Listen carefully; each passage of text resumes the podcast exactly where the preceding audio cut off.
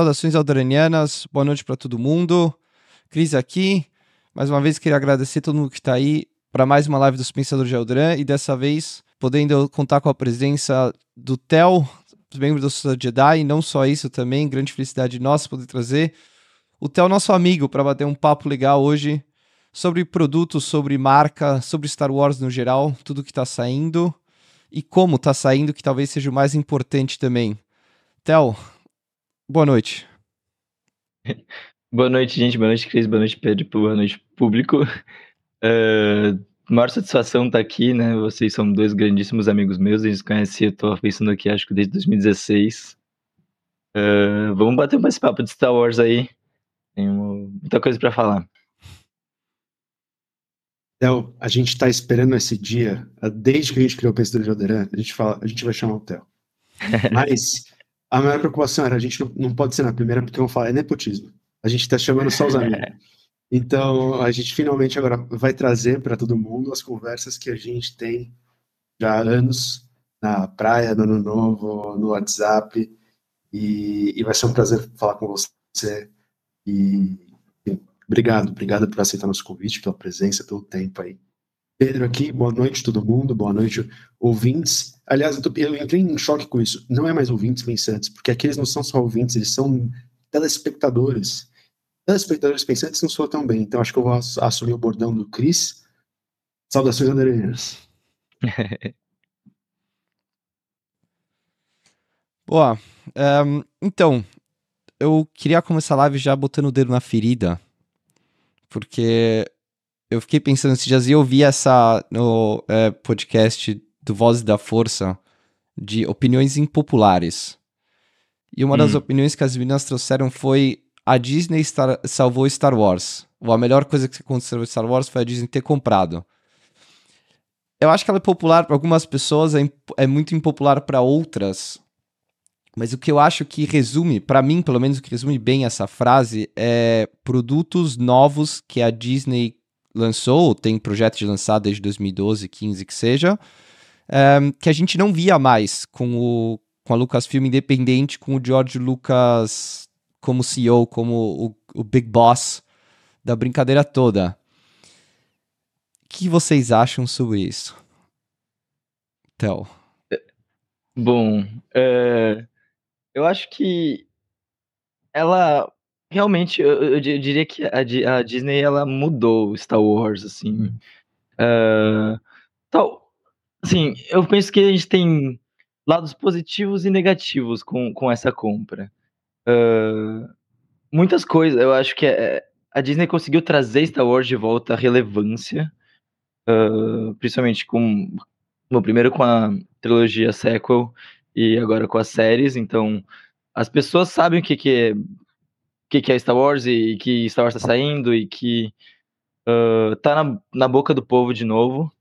Uh, antes da Disney, assim, sabe, medos medos de pessoas assistiam The Clone Wars, acompanhavam as séries, os quadrinhos e livros que saíam. Mas era muito mais uma coisa de. Tinha se tornado muito mais uma coisa de nicho, as coisas novas Star Wars, né? Então a Disney salvou nesse sentido de manter uh, relevante no, pro grande público mas, enfim, e, você criar uma, uma história, uma, uma mídias e, e coisas para o grande público, você acaba ficando refém de algumas. Uh, você acaba ficando, tendo que se limitar a algumas coisas, eu, eu, eu acho. Então, as histórias elas acabam seguindo um padrão de mercado para, enfim, toda uma, uma coisa capitalista aí de produção para poder gerar lucro, né? Então. Então, é, eu acho que é isso. Mas isso também. Ó, eu tô, tô, aqui pensando, confabulando. Uh, não quer dizer que antes também não fosse, assim, os livros que eram publicados antes para meia dúzia de pessoas também estavam nessa mesma lógica de, de, de editorial, editorial aí. Cara, eu ia falar que pela primeira vez, antes do Christian dar palpite dele. Pela primeira vez eu me sinto no corner. Por quê? Porque nos Pensadores de Alderan a gente tinha 50-50. Tem o Legends, tem o de Canon. Na maioria das vezes que a gente está fazendo fit, tem alguém também que é fã do, do, Star Wars Disney, sabe? E eu, então, é, não tava tranquilo. Agora aqui eu sei que tem dois alunos de Legends, inclusive eu vou dividir para as pessoas, as duas pessoas que eu conheço que mais é, consumiram, conhecem o Lord Legends. É, não sei se você ainda tem aquela estante maravilhosa, Théo, que é uma parede inteira de livro. Minha, minha coleção está dividida. Eu me mudei para o litoral, tá metade na casa dos meus pais, metade uma parte aqui, tá. Tá isso até que eu- dando no coração. Que porque é lindo, é lindo. O, o, o Cris também tem uma, uma coleção incrível debaixo da cama que tá no Brasil, né? Que não sabe, aliás, muita gente não sabe, né? Acho que a gente nunca falou isso claramente. O, o Cris mora na, na, na Alemanha, então as coisas dele estão indo homeopaticamente para lá, né? Esses livros, por exemplo. Mas é, é muito louco estar nessa posição, porque eu te entendo, eu já peguei várias coisas aí que eu quero falar, mas o, o buraco é grande. Cris, Então, é, eu acho isso bastante interessante. Eu concordo um pouco na linha do Theo, né? Acho que a Disney deu um boost, é, pelo menos pro Brasil, que a gente nunca tinha visto um boost de Star Wars tão grande, né? Obviamente que acho que nos Estados Unidos Star Wars sempre foi uma coisa estupidamente grande. Claro que rolou um boost absurdo com a Disney, principalmente por ter voltado o Star Wars pra, pra telona, né? Pro cinema. Mas a gente sentiu isso muito mais no Brasil, essa diferença absurda é, antes da Disney e pós-Disney, né? E, mas uma coisa que eu acho mais interessante e independente da timeline favorita das pessoas, independente da história contada, né?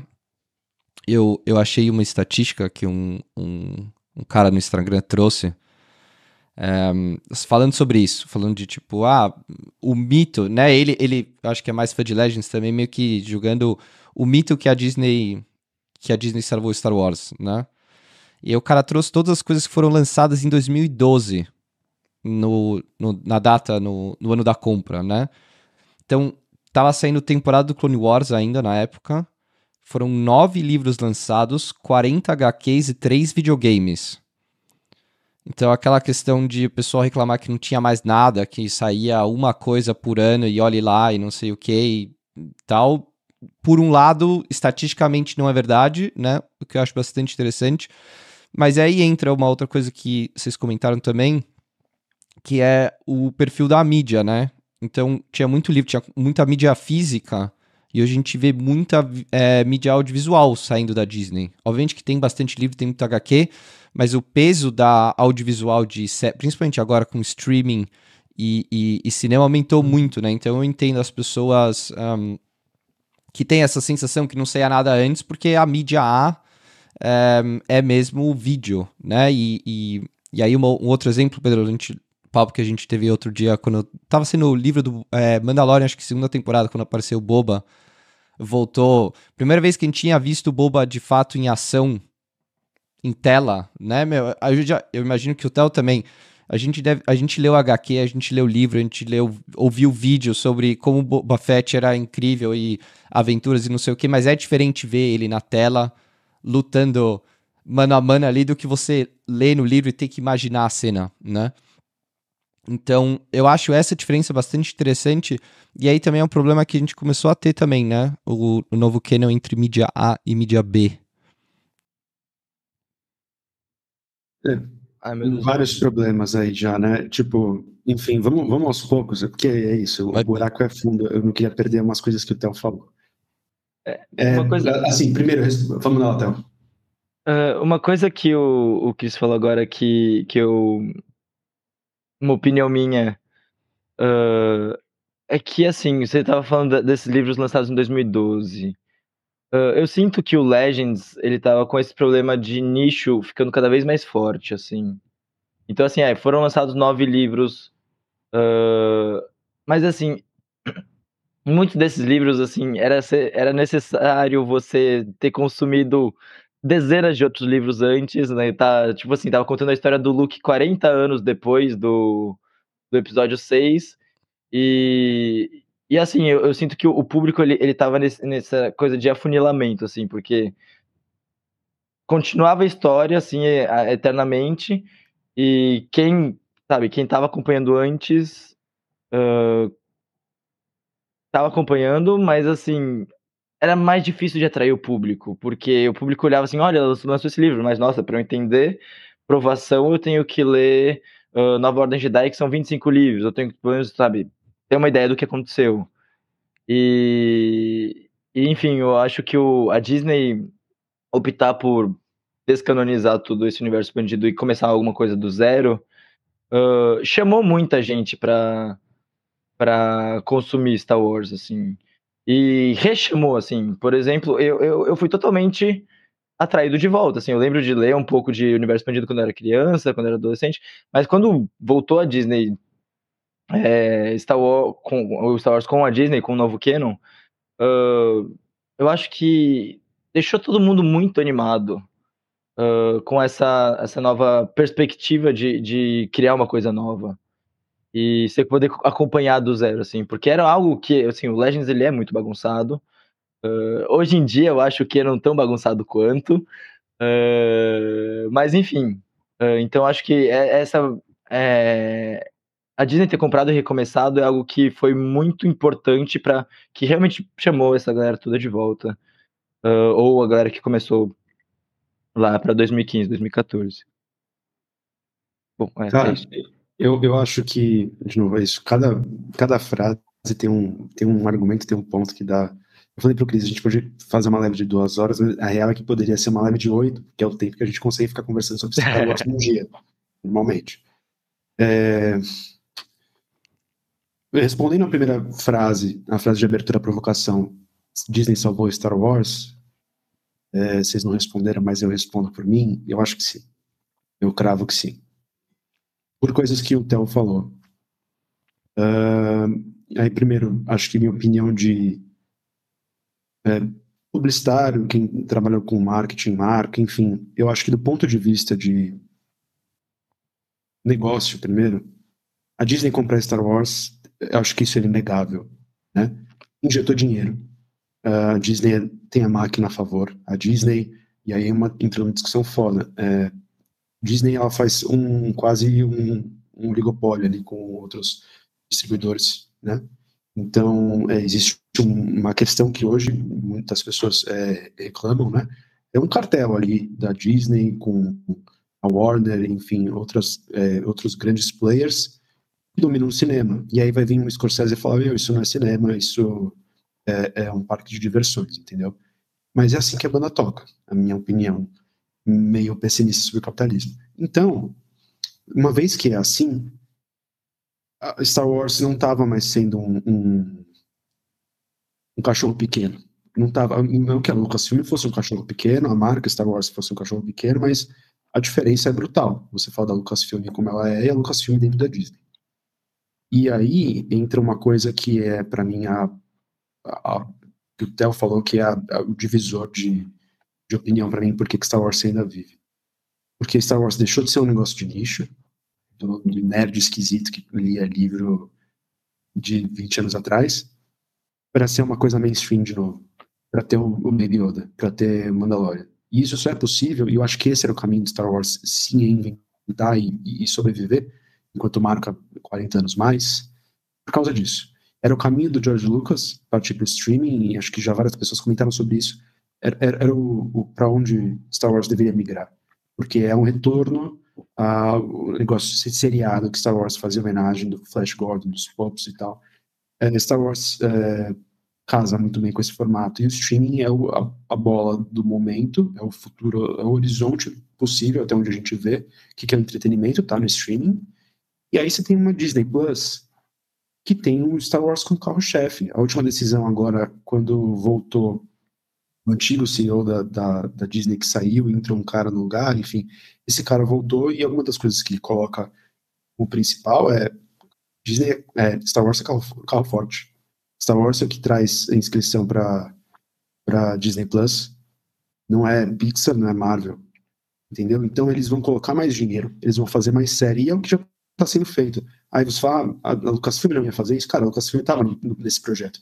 É sempre aquela história que você uma entrevista, né? A gente, a gente foi muito obscuro, já, já tem essas referências todas, mas talvez para algumas pessoas, a série de Star Wars que ia sair, Star Wars Underground, que o George Lucas estava produzindo, é, empurrando a barreira da tecnologia para variar como sempre. Uh, ele estava tentando fazer o que acabou sendo feito no Mandalorian. Ele fazer o volume era uma coisa que ele já tinha lá, que era o set que podia criar uma produção barata. E eu estava inclusive vendo um Reels esses dias, mexendo no Instagram, assim, de uma entrevista daqueles bônus do, do episódio 3, que quem é da época do DVD que tinha aquele CD extra, né? Quantas horas eu vi aquele, aquele DVD? Uh, uma das coisas que eu lembro que o produtor fala é assim: uh, o que era muito louco nos prequels é que eles conseguiram fazer a gravação digital, que era incomum para a época, você não estava gravando em filme, e aí ao mesmo tempo que você gravava, você já conseguia olhar o resultado e, e editar e fazer ajustes e tal. É, cara, isso pra gente é meio que óbvio, né? Mas para 2002, 98, era impensável. E é o que hoje, por exemplo, tem filme que faz, que tá editando o filme enquanto tá fazendo. Foi o que aconteceu, o quê? Meio ruim, né? Mas, enfim, o episódio 9. O episódio 9 tinha um editor lá, no, junto com o DJ Abrams, enquanto o filme era gravado, ele era editado. Questão de prazo. É, que aí é outro problema de negócio, que é você tem que servir o capital, você tem que servir a máquina. Então aí, aí é a balança, né? Trade-off. Você vai ter mais conteúdo de, de, de Star Wars em quantidade? você vai perder na qualidade, você vai ter que é, atender demanda. Mas aí é o que o Theo falou, já atendia, já fazia isso. Só que aí, aí eu vou começar a botar mais na, na ferida, atendia vocês, atendia o público Legends. E aí, da perspectiva de negócio, ainda, ainda nem treino do pessoal. É assim, eu acho que. Eu acho não, eu, eu tenho uma pessoa que tem dados sobre isso, é, relevantes direto da fonte, Star Wars tem um problema de marca, até hoje. Ainda é percebido como uma coisa de nicho, do nerd cabeçudo, que já consumiu tudo e consegue interligar os pontos. Uma pessoa que vai pegar Star Wars como uma porta de entrada em alguma coisa, e essa é sempre a proposta. É, os sequels é para ser porta de entrada, os prequels foram porta de entrada, a, o Mandalorian é porta de entrada, para pegar o cara e falar: Meu, só ouve essa história aqui, se você gostar, você vai consumir o resto até essa pessoa ela tem uma resistência. Porque ela vai tão meio perdida, ela sabe que ela tá perdendo uma referência quando aparece alguém, e aí a gente tá, meu Deus, e a pessoa fala, quem que é esse? E, e não tem como fugir. Você tá atendendo esses dois públicos, mas aí, de novo, eu acho que se não fosse isso, Star Wars ia é, tá fadado, uma coisa que eu acho que é um problema de outras é, marcas que eu gosto e franquias, sagas. Eu dei essas palavras porque elas remetem a produto. Mas nesse caso, nessa parte da discussão é verdade. É, que estão meio num loop de ser para agradar fã. É, por exemplo, um Doctor Who da vida, um, um, um, Star Trek que o Chris gosta também. Enfim, várias dessas marcas têm essa questão, têm esse problema, elas enfrentam isso. Para ser longeva, você precisa sempre de um rebootzinho. E aí, exemplos também de mercado, que faz muito bem. James Bond, 007, a gente também aqui é fã, a gente pode falar com propriedade. Cara, é, é, James Bond é uma marca longeva por quê? Porque consegue se reinventar a cada 20 anos, no seu tempo. Muda o ator, é, muda a cronologia, muda a pegada, a direção, etc. Entrega, e a marca se mantém. Quadrinho, é, antes de falar de MCU, que as pessoas, que também está dentro dessa, desse mesmo, é, dessa cumbuca aí, gigante, de marca e, e fã e, e, tal. Vamos falar de quadrinho antes de estourar no cinema. É, X-Men, é, eu tenho um livro que nem tá aqui, mas eu poderia pegar. É um livro maravilhoso que conta a história da Marvel. Conta, enfim, como o cinema salvou a Marvel editora. A Marvel ia falir em 90 e poucos, até sair os filmes do X-Men. Isso trouxe ânimo de volta para a marca. Isso trouxe ânimo de volta para o pessoal consumir quadrinho, pessoal se importar com o super-herói. Quem fez isso? Pegando o panorama histórico. Batman, do Tim Burton de 89, eu sei que é DC, calma pessoal que tá me ouvindo. Uh, aí gera um, um, um, um, nos quadrinhos, né, que a era de, de ferro, né, tem a era de é, ouro do lado dos anos 50, era de prata e tal. Aí tem essa era mais moderna, que tá numa coisa mais é, realista e tal, e o, o, os filmes começam a andar para esse caminho. Aí tem o X-Men do Brian Singer, e ele, e ele é isso. É o X-Men com roupa preta e tal, isso mudou completamente os quadrinhos, mudou os personagens, e, e aí rola esse tráfego. de público novo que entra, que entra pelo filme, que depois vai consumir o quadrinho, que depois vai ser fã da marca e a marca se reinventa. O quadrinho tem uma coisa que faz isso antes do cinema, há, há 60 anos. Reboot. Quando a cronologia fica muito longa e, e o, o, público começa a funilar, rola reboot. DC fez grandes reboots, porque tem grandes problemas de negócio, mas é, tá aí a Crise das Infinitas Terras, o Flashpoint, que é novo 52, que vai estar agora no filme do Flash e tal é uma forma de você criar uma história para fazer um reboot. Só que Star Wars não passou por um reboot orgânico dentro do tempo certo, dentro da, da própria cronologia da, da história. É, o reboot foi de negócio. E aí pega também outro lugar do fã sentido, na minha opinião, que não consegue desapegar do que gostava e que, entre aspas, agora não existe mais. Porque aquela cronologia foi deixada de lado e a gente vai investir em outra e aí o cara fica meio órfão e fala assim, pô, mas e aquilo que eu gastei tanto tempo, que eu investi? Eu não sou ninguém para vocês, eu sou o fã principal. E aí eu discordo do ponto de vista de, de negócio. Não são vocês, não, é nem eu. Né? É a criança que cresceu agora, vendo sequels, vendo a Ray, vendo a Kat deu testemunho muito legal, né? Vendo a série do Obi-Wan, vendo a Leia criança. A Leia criança que a filha dela quis fazer cosplay. Então, eu acho que Star Wars precisava disso para se manter. Eu acho que Star Wars também tinha um outro problema que era de qualidade de conteúdo antes da Disney. Só que, de novo, estava no nicho. Estava atendendo um público específico que, que passava pano para um produto ruim aqui e ali. Mas agora que tem essa dinâmica toda do capital, e tem problemas anteriores, que é, pô, o George Lucas não tem mais a mão no negócio. Mas ele já não tinha. Ele só fez a trilogia original e os prequels. O resto que é o universo expandido não era dele. Então, mas os problemas eles se ressignificam e têm mais peso a partir do momento que agora é muito claro o jogo. A Star Wars é da Disney. E a Disney surge como esse vilão, e aí tem outro problema que é a mídia e a internet, os criadores de conteúdo. E acho que Sociedade Jedi é um exemplo bom de não fazer isso, de não espetacularizar esse debate, e ficar jogando o pessoal contra. É, a Kathleen Kennedy contra a Lucasfilm atual, é, que precisa fazer isso, e aí isso é um, um show antigo do jornalismo, para criar clique, clickbait. É, é, coisa sensacionalista, é matéria é, botando, metendo pau.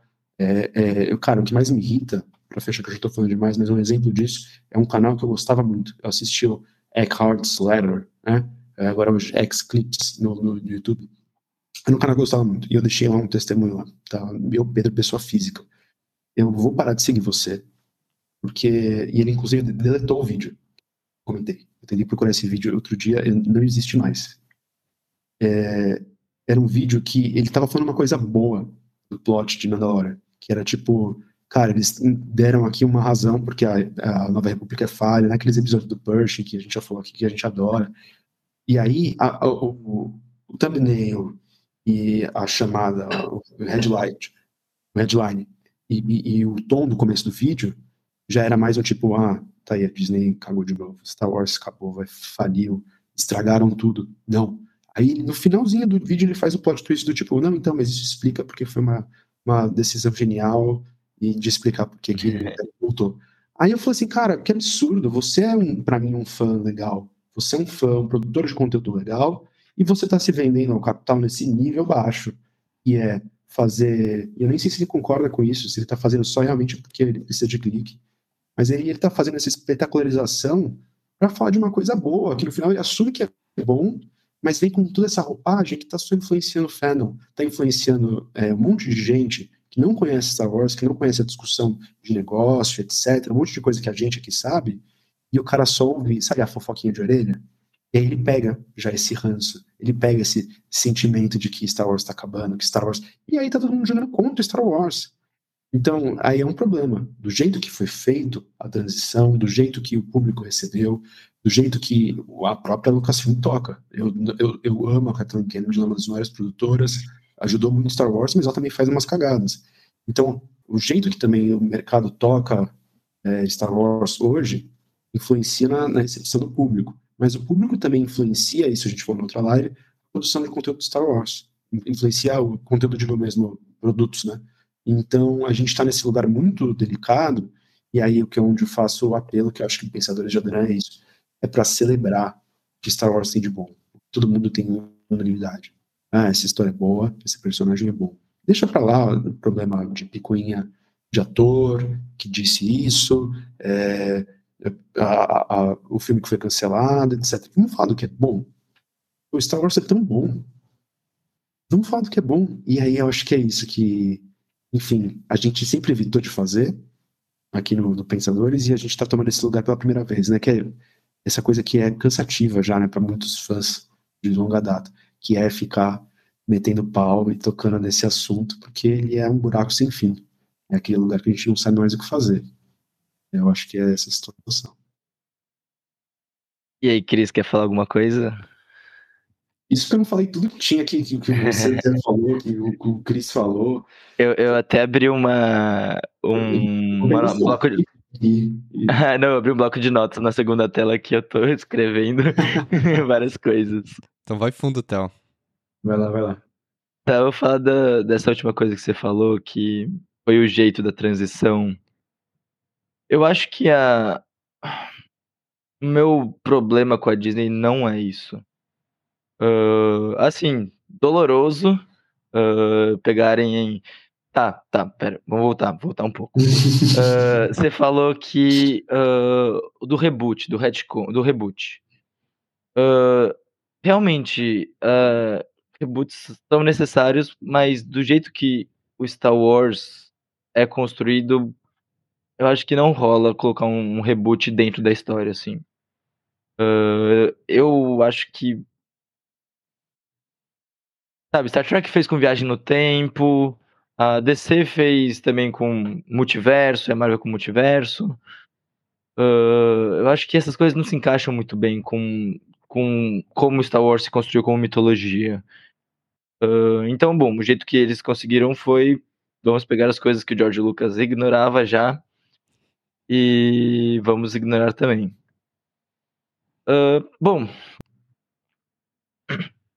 funciona, eu acho que funciona assim. Eu, eu, uh, eu demorei, mas a, minha visão de como, como lidar com Legends uh, eu acho que eu consegui chegar num, num, ponto de vista saudável, de que eu considero, ok, gente, acabou isso, mas ainda tem todo, tudo aquilo lá para você ler. Se quiser ler esse, esses mais de 100 livros aí, pode ler. Uh, ficção é ficção. Uh, se o negócio tá. tá ai, não vai ter fim. Tudo bem, não vai ter fim. Uh, não vai ter coisas novas. Tudo bem, não vai ter coisas novas. Ainda assim, tem assim, um milhão de quadrinhos e um milhão de livros muito da horas que vão trazer uma experiência mó legal se você ler. Uh, é isso. Uh, você ter essa, essa, esse, esse, esse aceito, esse, esse, aceitar esse, esse fim é, eu acho o jeito mais saudável, mas enfim, tá. Uh, então a gente tem esse reboot que eles fizeram em 2014. Posso fazer só um parênteses? Que a gente, é, é, uma coisa que eu tava vindo na nossa live outro dia, que a gente não tá acostumado a esse formato, é isso, né? A gente tem muito esse formato de, de troca de turnos, né? E aí eu, eu, que é uma coisa que a gente falou lá atrás, pô, quando um fala em cima do outro não dá muito pra ouvir, né? E tal, mas tem horas que. É, só um parênteses rápido no meio da sua fala.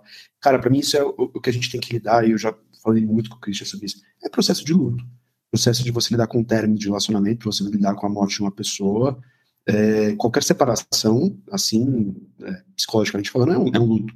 Então, as pessoas terem esse luto do Legends é necessário. E eu acho que agora, ah, depois de tempo, cara, já tem 10 anos, depois de um tempo, as pessoas começam a ter essa, essa sensação de conseguir processar. E eu não sabia qual é a sua situação atual com, com Legends, sua relação com Legends e Canon, essa briga toda, porque para mim sempre é isso, né? Você era o cara que consumia Legends pra caramba, então eu sempre imaginei que esse lugar que ainda é doído, né? E eu acho que hoje nem tanto, então. É, eu... É, eu não sei, não, não, não... ok, é, talvez tenha sido uma coisa de luto, não, não tinha pensado por essa perspectiva. Mas sim, eu, a tá, ok, então eu vou, vou dar, fazer a tréplica aqui rapidinho, então, de eu continuar. Ai, meu Deus. Uh, eu sinto eu me sinto meio dividido, assim. Ao mesmo tempo, sabe, o meu tempo é, é, é limitado. Uh, e eu, assim, não tenho conseguindo consumir Star Wars tanto quanto eu gostaria já faz um bom tempo, assim. Uh, mas, bom, eu posso chegar lá, vai ser, o, acho que o final da minha. Da minha. É, da minha fala aqui. Uh, eu, tô, eu me, eu, me, sinto meio afastado do Star Wars. Mas eu tenho vontade de consumir Star Wars. Mas tenho vontade de consumir tanto Legends quanto Canon. E daí eu sinto que assim. Aí eu... Você sabe dizer? Sim, eu. Mas... Lá, lá, vamos, chegar, vamos chegar, vamos chegar, uh, e daí eu fico assim, ai, eu quero consumir o Canon, quero me atualizar no Canon, ler todos os quadrinhos que eu deixei para trás, uh, ver todas as séries que eu deixei para trás. Uh, no caso é só terminar o Bad Batch e terminar o Mandalorian, porque os dois eu tô pela metade da última temporada, então eu não tô tão desatualizado assim, mas tô um pouquinho. Uh, então, assim, eu quero voltar e, tipo, ficar atualizado nas coisas, nas coisas que eu consumo, né? Uh, mas, assim, para eu fazer isso, vou ter que gastar muito tempo uh, e muito dinheiro. E, ao mesmo tempo, eu quero ler muitas coisas do Legends que eu ainda não li também. E, às vezes, eu fico assim, ai, meu Deus, eu tenho, eu tenho uma porção limitada de tempo e, e eu me sinto meio dividido nos dois, assim. Então, não é que, ai... É, é meio isso. Essa, essa é a minha relação com Legends, assim. Eu quero consumir ela, mas eu tenho que dividir entre ela e o Canon e eu tenho também um sentimento, um, uma questão que eu sou meio completionista, eu quero tentar consumir tudo de tudo, uh, não posso deixar nada para trás. Então, daí isso é uma, questão interna minha. Mas, enfim, continuando. Você falou, estava falando do reboot, de que você achava que o, o jeito da transição uh, tinha sido ruim.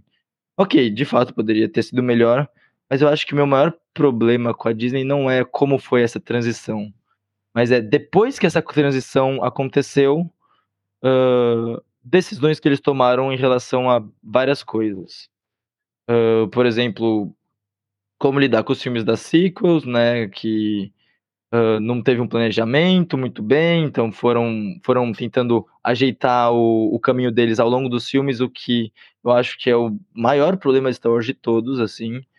Uh, você falou que as que a galera tem, tem essa, essa coisa do sensacionalismo, principalmente contra a Kathleen Kennedy, né?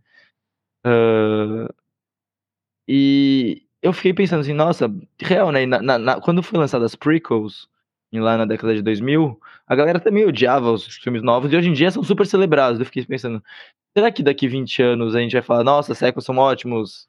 Uh, por que a galera odiava tanto a Kathleen Kennedy? É igual aconteceu com o Ahmed Best, Ahmed Best Robert. É, é best. Eu, eu, eu, acho que sim, cara. Eu penso muito sobre isso. Quando eu tiver minha réplica depois do Cris, eu vou, eu vou falar. Eu acho que sim. Então, então sabe, eu, eu, eu, fico. Eu, o problema das sequels, eu, eu, eu acho que eles são. Ele tá. Uh, na estrutura de como foi feito. Então, acho que isso é uma das coisas que, que mais me incomoda em relação ao, ao Canon hoje em dia. E também uh, o que, bom, eu, eu, acho que vocês esperam que eu falo aqui, que é, uma, que, eu, que eu sempre. O que mais me incomoda é como foi lidado em relação aos livros dos quadrinhos. Porque, assim, né? Antes da Disney. Uh, tá, vou, vou tentar ser bastante didático aqui. Antes da Disney, como é que funcionava a coisa? O George Lucas queria ignorar os livros e quadrinhos, ele ignorava. Então a gente.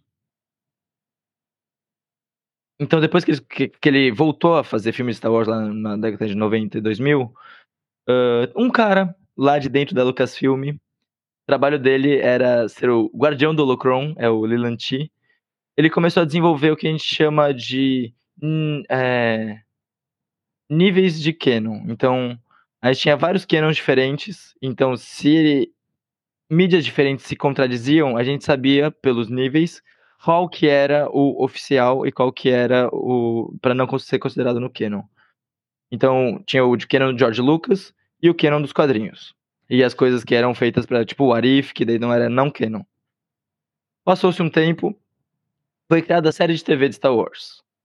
The Clone Wars, a 3D, né, do Dave Filoni. O, o Dave Filoni é uma figura polêmica. Uh, porque eu acho que ele é o aprendiz perfeito do George Lucas. Ele entendeu como o George Lucas fazia Star Wars e refez exatamente igual. Então, os Sim. problemas que os fãs do Legends têm com o George Lucas, a gente tem com o Dave Filoni. Eu pelo menos posso falar por mim.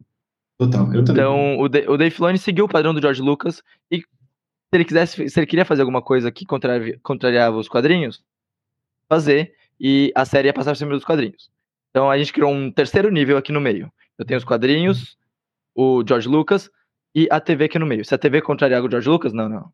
O George Lucas vale mais. É, depois da TV, depois dos quadrinhos. Ih, me perdi aqui na. na, na... É, o ponto é.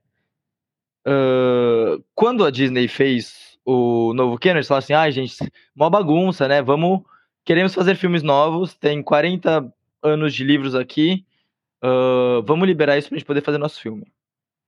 E a gente vai criar um novo Canon e vai ser coeso. Agora todas as coisas vão ser uma coisa só. Mas ninguém falou isso pro Dave Filoni. o Dave Filoni continuou fazendo Star Wars igual o George Lucas fazia antes. Então. E não só o Dave Filoni, assim, eu tô, tô sendo provocativo Sim, aqui, mas. mas eu concordo 100%. Ele é a pessoa para personificar isso. Sim. Então, e agora principalmente que, né, que a gente tem bastante Star Wars no audiovisual que tem um público infinitamente maior. Então, muitas vezes os quadri os livros, as séries e os filmes têm contrariado coisas dos quadrinhos do novo canon, dos livros do novo canon. E era para ser uh, uma coisa única, um, uma linha do tempo única. Podemos podemos discutir o quão viável é fazer isso, realmente é, é muita coisa sendo lançada ao mesmo tempo. Mas eu sinto que falta, por questões empresariais, não existe essa, essa demanda. Assim, já que é, ah, é só, só o nicho que vai se importar que esse quadrinho está sendo uh, descanonizado, então dane-se. E isso faz com e esse é o meu minha maior decepção assim com a Disney. Então eu senti que foi me foi me prometido uma coisa e eles entregaram o que já era. E assim, aí. Se o que já é, se for manter o que já era, por que, que não manteve o Legend de qualquer jeito? Mas essa última frase aí eu já, já, já não é algo que me incomoda igual que incomodava anos atrás. Assim. Eu sou bem de boas com Legends sendo Legends uh, e o Canon sendo Canon, sendo, sendo duas linhas do tempo diferentes, uma morta lê quem quer, a outra também lê quem quer, mas aí vai ter coisas novas. Eu, sinceramente, nem esse apelo da coisa nova nem, nem pega tanto pra mim. Eu, tô, eu só acho que mais interessado em, em ver as coisas velhas que eu ainda não vi do que as coisas novas. Enfim, uh, acho que é isso. Cara, rodando tempo para trás, eu não vou comentar muito a minha relação com Canon e Legends, porque isso vai demorar muito. Isso é uma live à parte e é uma sessão de terapia. É... Várias, não, então, várias. É, eu vou. Eu, eu, eu encurtaria a história para caber numa live de duas horas só para falar da relação do Chris entre Canon e Legends. Mas enfim, mas isso é um outro projeto que a gente pode criar, talvez ajude alguns fãs que estão perdidos por aí ainda nesse, nesse limbo. Pensadores em análise, hein? Criamos esse quadro aqui agora. A gente vem aqui chorar as pitangas. Eu acho uma boa. A internet é essa descarga do mundo, né? Esse, essa latrina, às vezes a gente precisa. Né? Vocês têm que achar um psicólogo fã de Star Wars para poder trazer. Eu tô nessa busca aí. Se alguém tiver para indicar, por favor. Eu conheço grandes psicólogos acadêmicos e tal, mas nenhum fã de Star Wars. Por favor. Então, é, eu, eu achei muito duro isso na época. Acho que por várias coisas que o Theo falou, né? É, você tem um. Simplesmente um sentimento de horas investidas, que o Theo falou, quantas horas a gente não investiu, vamos dizer assim, Star Wars para ler tudo, para discutir tudo, para teorizar sobre tudo, e do dia para noite foi tudo pro saco, né? Tipo, jogou no lixo e a gente vai começar agora porque a gente quer brincar também, sei lá. Jogando agora de maneira bem grosseira a frase, né? Um, e aí também eu acho que tem uma outra questão que tinha algumas coisas novas saindo que tipo, já não foram canonizadas ou que meio que foram descontinuadas. Talvez o jogo 13, 13 talvez seja o meu maior exemplo, que eu tava muito no hype na época e também descontinuaram e eu não entendi. Eu acho que talvez o motivo não ficou muito claro para muita gente também. E, e não tinha muito produto para para reter ou, ou, vamos dizer assim, para preencher esse buraco, né? Obviamente que faz sentido. Você acabou de criar uma timeline do zero, vai demorar. Você não vai conseguir criar 100 produtos do dia para noite e falar, ó, aqui tem 100 produtos novos para você ficar lendo, se divertindo até sair o filme daqui a três anos, né?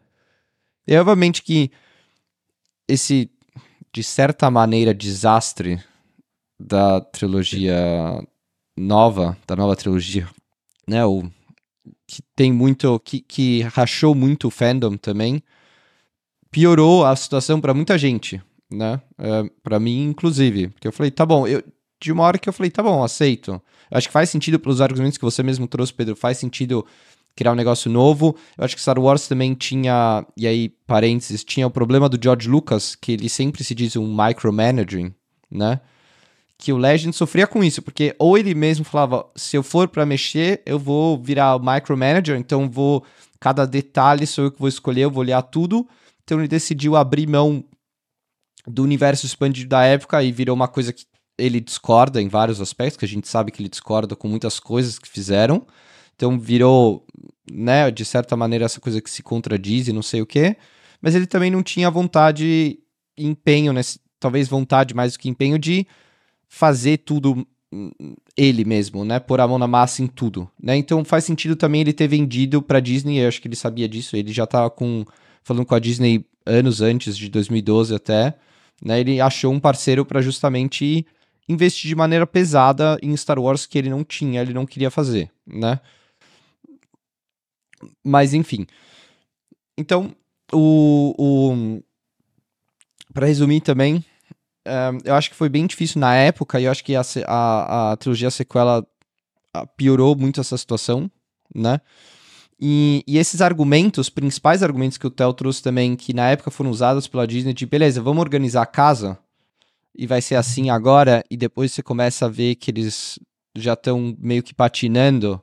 Né? Recentemente tem o negócio do, do livro da Soca, que também se contradiz com outra coisa, que eu sei que você também, Pedro, você ficou um pouco decepcionado porque você gostou muito do livro da Soca e na série virou uma coisa diferente. É, eu sei que vocês dois gostam muito do quadrinho do Kenan, e aí, primeira cena do Bad Batch já é Dave Filoni brincando com o personagem que ele gosta e fala: Oi, aí, acabei de ler o quadrinho, e primeira né, série nova, depois do Mandalorian, já, já contradiz. Tem o negócio do, da mulher do Chewie também no episódio 9, que é uma coisa, é um detalhe menor, mas ainda assim são já pequenos detalhes e obviamente que isso também. Cara, esse dói mais de todos, viu? A medalha do time dói mais do que o Kina, que dói mais que a Soca. E eu, depois eu vou entrar nesse assunto. Então você começa, a gente começa a sentir que tem uma patinada ali, né? E, e aí esses principais argumentos de por que que hum, a gente trouxe uma, uma linha do tempo nova pro fã, como é que você explica pro fã isso? Porque obviamente que você pode explicar isso para investidor, falar, ó, a gente vai fazer isso e a gente entende isso né, com uma perspectiva de mercado, faz sentido, talvez. Talvez não teria outra solução para reinventar e reatualizar Star Wars sem fazer esse, essa queda abrupta, né? Mas como é que você, de maneira mãe, vamos dizer assim, você vai falar pro fã, ó, oh, a gente vai fazer isso porque o capitalismo vai pedir para Star Wars sobreviver por mais 40 anos, mas eu vou te entregar de volta, né? Então, muitas vezes, ou muitos fãs antigos não, não enxergam isso em todas as mídias, né? E aí eu acho que uma coisa também, é, o Theo, que é um cara raiz dos quadrinhos, né? Sente mais ainda do que outros fãs que são que vêm por cima, né? Que vêm do cinema e vai pro streaming e não sente muito essa diferença de categoria mídia A e categoria mídia B, é, que o Theo, por exemplo, sente muito mais, né? E é, por enquanto é isso. Eu, eu, eu, quero falar uma outra coisa, mas a gente vai mudar de assunto. A gente pode ficar falando dessa categoria A e B por enquanto. Que eu sei, Pedro, que você vai ter um monte de coisa para falar agora. É, eu sou maníaco nesse assunto, né? Porque eu, eu sou daqueles que eu, eu, eu tenho eu, eu faço terapia, tá? Eu tenho que entrar às vezes em, em aceitação com a, com a, verdade dos outros, mas eu às vezes sou meio autoritário, então eu tenho que muito achar que a minha opinião ela sempre vai dar para ser explicada por uma razão lógica, porque é onde eu cheguei nesse lugar. Então, para tudo que vocês falarem, eu tenho aqui um post-it aqui, eu acabei de escrever aqui, ó. Eu, eu falo assim, não, mas isso aqui tem uma explicação, mas eu, aí a questão, né, de, aí é uma empatia. Eu, eu entendo, eu entendo total a frustração.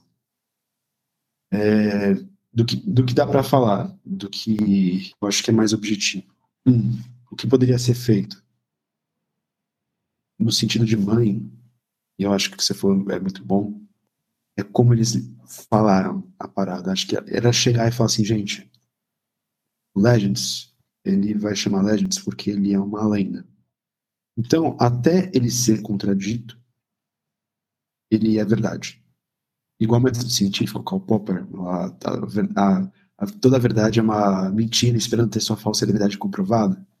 Não é assim. Aquilo lá existe, é uma lenda. Tá? Menos o que acontece pós-retorno de Jedi. Isso a gente vai ter que reescrever, porque a gente vai para uma outra direção e aí a gente vai para outro assunto depois que eu sigo, mas a gente fala disso depois. É, mas, em linhas gerais, o Legend existe. O que acontece agora é que a gente vai tentar pegar, que é o que está sendo feito agora, que gera, nossa, conteúdo das pessoas. Ai, meu Deus, a Disney está é, retomando Legends, mas isso era tão óbvio. Isso era tão óbvio que eles iam fazer. Claro. Pegar as melhores coisas que funcionam melhor, diz aí. E o Legends está feito, tem muita coisa boa, então obviamente que isso Exato. faz muito sentido. Você não precisa reinventar a roda direito. Pega as coisas que funcionaram, que a galera curte, ou coisas muito boas que tem, você só não remodula, mas adapta para sua timeline nova, para não contradizer, e, e vai embora, né? E eu acho que isso faltou. Que aí, quando eu falo que a transição foi mal feita, né? Primeira, uma das primeiras frases que foi. Cara, eu acho que é isso. O jeito que eles lidavam, só que aí o, o problema, eles não sabiam como eles iam fazer. Eles não tinham consciência disso. É, então, eles tentaram um caminho. E o caminho falhou. Então, isso eu acho que é um problema de gerenciamento de empresa, de marca. E eles tomaram lá o, o, o risco deles. E agora eles estão 10 anos depois, eu acho que é até aceitável, é, acertando o ritmo. E aí pegaram de novo um pouco da confiança do fã. Tem uma figura, a gente vai falar no outro post-it, que é o Dave Filoni, que ele é um George Lucas, ele é hoje essa personificação de, do conhecimento, de guardar, de palavra final, entendeu? Mas, aí, primeiro post-it, o que poderia ter sido feito? Uma transição melhor para calma galera. Aí, desse assunto, né, que é a desculpa do porquê isso aconteceu, e eu sinto a dor, que já falou, eu também tenho minha questão pessoal com reescreverem coisas que eu gosto, é, e que ela Cassiano mentiu. E aí, aí isso é um fato. Isso é um fato, isso é um problema, e é um problema de questão de negócio também. Eles não estão sabendo fazer o que eles prometeram. É voltar com as palavras dos níveis de Canon. Porque isso é um problema ó, bobo, é, é, estúpido do, do Legends, porque ele não foi planejado, né? Ele foi organicamente é, evoluindo, né? E aí é meio que é, igual favela, né? Quando você estuda sobre a construção em emergência, por que ela não tem ruas e tal? Porque ela vai nesse formato se adaptando, construindo, crescendo. Então, é, o, o Canon era para ser tipo Brasília, uma cidade planejada. E eles não fizeram isso. E eles tinham a faca queijo na mão. E aí, quando chega agora pega e contradiz uma coisa tão recente, tipo, 10 anos atrás, é, o meu hype na época do Force Awakens era ler tudo. Todos os quadrinhos. Em 10 anos agora, eu já não tenho mais esse hype, e eu concordo com o Theo, já sei onde ele devia chegar, no, no que, que eu não, não consumo, porque eu, qualquer coisa que eu vou ler, eu falo, mas isso pode ser apagado. Mas aí é um desafio do fã. Aí que a gente também tem um problema. Tudo tem que ser canon, tudo tem que e aí é uma discussão que, eu, eu, que a gente já teve muito. Você pode criar o seu Red Canon. Você pode escolher o que você quer para você. Quer, quer falar? Quer falar, então? Eu quero falar. Por isso que o Legends é tão bom. Porque já tá tudo apagado, então não tem como pegar mais no seu coração. Mas você já, é, vai outro, você já vai com outro mindset. Você já vai com outro mindset. Você já não vai para se decepcionar. Mas, por exemplo, cara, eu acho que é, é eu ler o livro da Soca e gostar, e aí ele reescrever, a, a, o que aconteceu depois da morte, a cor do sabre. Eu vi e falei assim, tá bom, eu entendi, eu gosto daquela versão, eu ainda li aquela história, tenho carinho por ela, e aquilo foi legal. Agora aqui nesse desenho é outro rolê. Vamos pensar no multiverso de novo, é sempre a coisa que eu falo, do, pensa que são linhas é, temporais parecidas e que são coisas que o que não contradiz está igual no outro. Então, é, dá, pra, dá, pra, dá pra caber na cabeça. É isso que eu falo dentro do Red Canon, cara. Você constrói a sua verdade fã de Star Wars faz isso como ninguém. Mas a, a, a, grande, o grande, a grande falha é essa mentira de falar a gente vai respeitar e não respeita. E aí eu entendo que aí é um problema do que está o remédio e, as suas, e, e a, o remédio demais que é, acaba sendo danoso é o Dave Filoni ser o novo George Lucas. Star Wars precisava disso. Star Wars precisava dessa figura que é respeitada, que tem esse, esse aval do, do, do pai, entendeu? Esse aval do cara que, que guarda a chave do castelo. Dave Filoni é esse cara hoje. Ele é uma figura midiática, é o personagem, ele criou isso muito bem, ele com o chapéu, ele falar as histórias, ele é um bom orador, e, e, como ele gosta de Star Wars, beleza. E ele tem tido a mentoria do, do mestre, entendeu? Ele virar e falar assim, cara, George me falou. E ele tem essa chancela que ninguém tem no mundo. E Star Wars precisava dessa figura para tranquilizar a galera. Então ele assumiu esse papel, tanto que existe lá os movimentos que querem que ele e o, o, o John Favreau sejam é, heads de, de conteúdo. Eles são o novo George Lucas em tudo. Eu acho isso muito legal. Eu acho que deveria acontecer. Mas aí entra no outro lugar, que é o ego. Que todo ser humano tem. Ele faz a mesma coisa que o George Lucas faz. Ele faz uma coisa, uma pequenez, assim, às vezes, que é o. Cara, pra mim, o maior pequenez do, do George Lucas é o McClunky, do, do Quem Atirou Primeiro do, do Han Solo no no episódio 4. Foi um ponto de virar e falar assim, gente, é tão meu que eu posso colocar uma fala nova. Sim. Só para irritar vocês. E e aí, aí a gente vê assim um pouco do tipo, brother, vai fazer uma terapiazinha. O uh, Dave, ele também pegou nesse lugar de eu sou o novo George, eu sou dono de Star Wars que eu posso fazer o que eu quero. Então, se existe hoje, existe. E é isso que é o negócio que, ah, não, não sei se eles não pensaram. Não, pensaram. É, eles têm um departamento, tem um cara lá, eu tenho um Pablo Hidalgo lá, segurando toda a cronologia, olhando todos os fatos, dando consultoria. Deve ter um departamento com os três analistas, os três caras que nem a gente, que devem ganhar é, 60 mil por mês para fazer isso, consumir tudo e saber de Star Wars. As pessoas sabem, as pessoas mandam um e-mail. Dave, você está contradizendo o livro da Soga. Claro, você está contradizendo. Básica, né? Mas aí o cara vira e fala, caguei. E aí que tá o erro. Porque ele não tem a visão de negócio que isso vai prejudicar a marca. Isso vai fazer o fã virar e falar assim, pô, então não vou ler mais. É... Fui traído. Fizeram comigo o que fizeram com Legends de novo.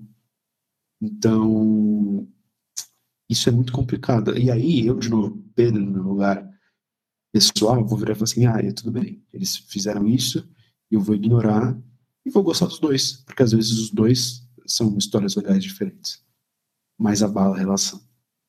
E aí é, a gente não sabe até onde o cara pode ir com isso. E aí rola essa, essa incerteza. Igual uma pessoa que te traiu, e tá sempre lá aquela dúvida. E é meio isso. Eu acho que o, o Dave Filoni, ele ele prova cada vez mais que ele, ele, sabe, ele conhece Star Wars, que ele, ele é esse novo George que precisa existir. Mas ele cometeu o mesmo erro do, do George de reescrever a Bel brasileira porque ele gosta do personagem, porque ele acha que o que foi feito foi errado. É, toca no lugar do que o Chris falou, é o micromanagement. Ele sabe que funciona é uma coisa muito maior que ele, Star Wars Star Wars é uma empresa, é a Disney, é todas aquelas pessoas que trabalham lá e todos os fãs. Star Wars não é dele, assim como era do George. Isso é uma discussão filosófica de produtos culturais. Então, você tem que respeitar isso, entender sua pequenez. Aí, pequenez diferente daquele outro jeito que eu falei, né, de, de mesquinhez, mas seu tamanho no, no real da parada. Pô, você vai reescrever porque você quer? Calma lá, tem alguém escreveu esse livro, um monte de gente comprou esse livro. Existe esse, alguém que está cuidando do canon para fazer esse livro não ser contradito em outras obras. E você vai lá e escreve por quê? Porque você é o cara mais alto na lista? Poder? Então, complicado. Tem mais post-its aí, mas vamos trocar take turns aí nas falas. O, o George Lucas, na época, ainda tinha uma cartada que era usar um, a fala do criador, né? Eu concordo com você que Star Wars já era maior que o George Lucas, talvez, né? Porque virou esse. Ele deixou. É um... ele, ele, exatamente, ele deixou virar esse. Um, produ é, é uma produção comunitária, vamos dizer assim, é uma coisa muito legal que você vê nos livros do Legends também, a galera agradecendo outros colegas, outros escritores que mandaram os textos, mandaram coisa, mandaram uhum. pesquisa, site do Wikipedia, o caramba. Você sente que existe um esforço para eles em si não se contradizerem. Obviamente que na época, a gente está falando dos anos 80, 90, começo dos anos 2000, George Lucas não tinha a ideia ainda de timeline. Ele mudou de ideia quando que a trilogia prequela ia acontecer. Né? Então você tem no Legends várias contradições de tempo, porque o episódio 3 era para acontecer na época do 1, ou seja, 32 anos antes da Batalha de Yavin, né? Um, e aí o George Lucas mudou de ideia e falou: não, eu preciso arrastar isso mais para frente, porque eu quero que o Luke e a, o Luke e a Leia vão aparecer como bebês e eles têm lá os, né, quase seus 20 anos um, no episódio 4.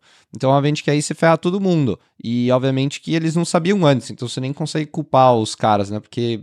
E, faz, e eu entendo, e não tem problema. Isso também acho que quando a gente lê hoje Legends, pelo menos eu leio e eu ignoro essa, essa parte da conta, porque eu sei que é diferente e faz sentido ser diferente hoje, né? Porque estava produzindo. Mas aí eu acho pequenis do George. Desculpa pra gente interromper as pequenas frases. Eu acho pequenis do George igual do Dave. Pô, custava fazer 30 anos antes e arranjar um outro plot, uma coisinha, uma frasezinha, ou fazer um, uma cena pós-créditos. Ah, passou um tempo depois, você quer mostrar o bebê, você mostra o bebê, mas respeitar o que foi feito.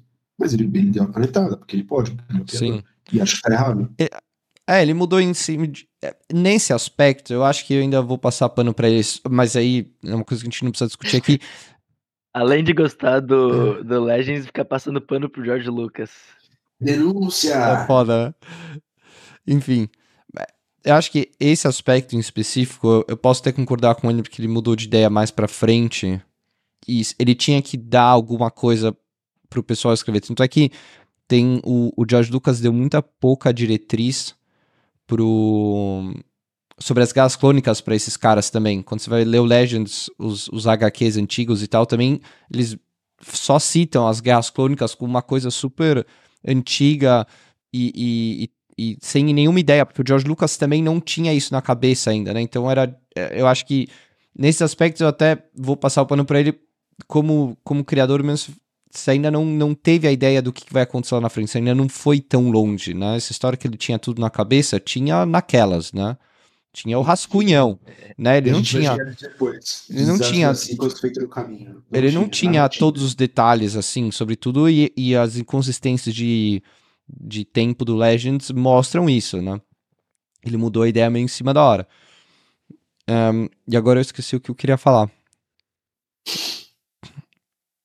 Theo, vai fundo aí. E quando eu lembrar, eu falo. Tá. Eu anotei várias coisas aqui. E. Referentes à, fala do Pedro, principalmente.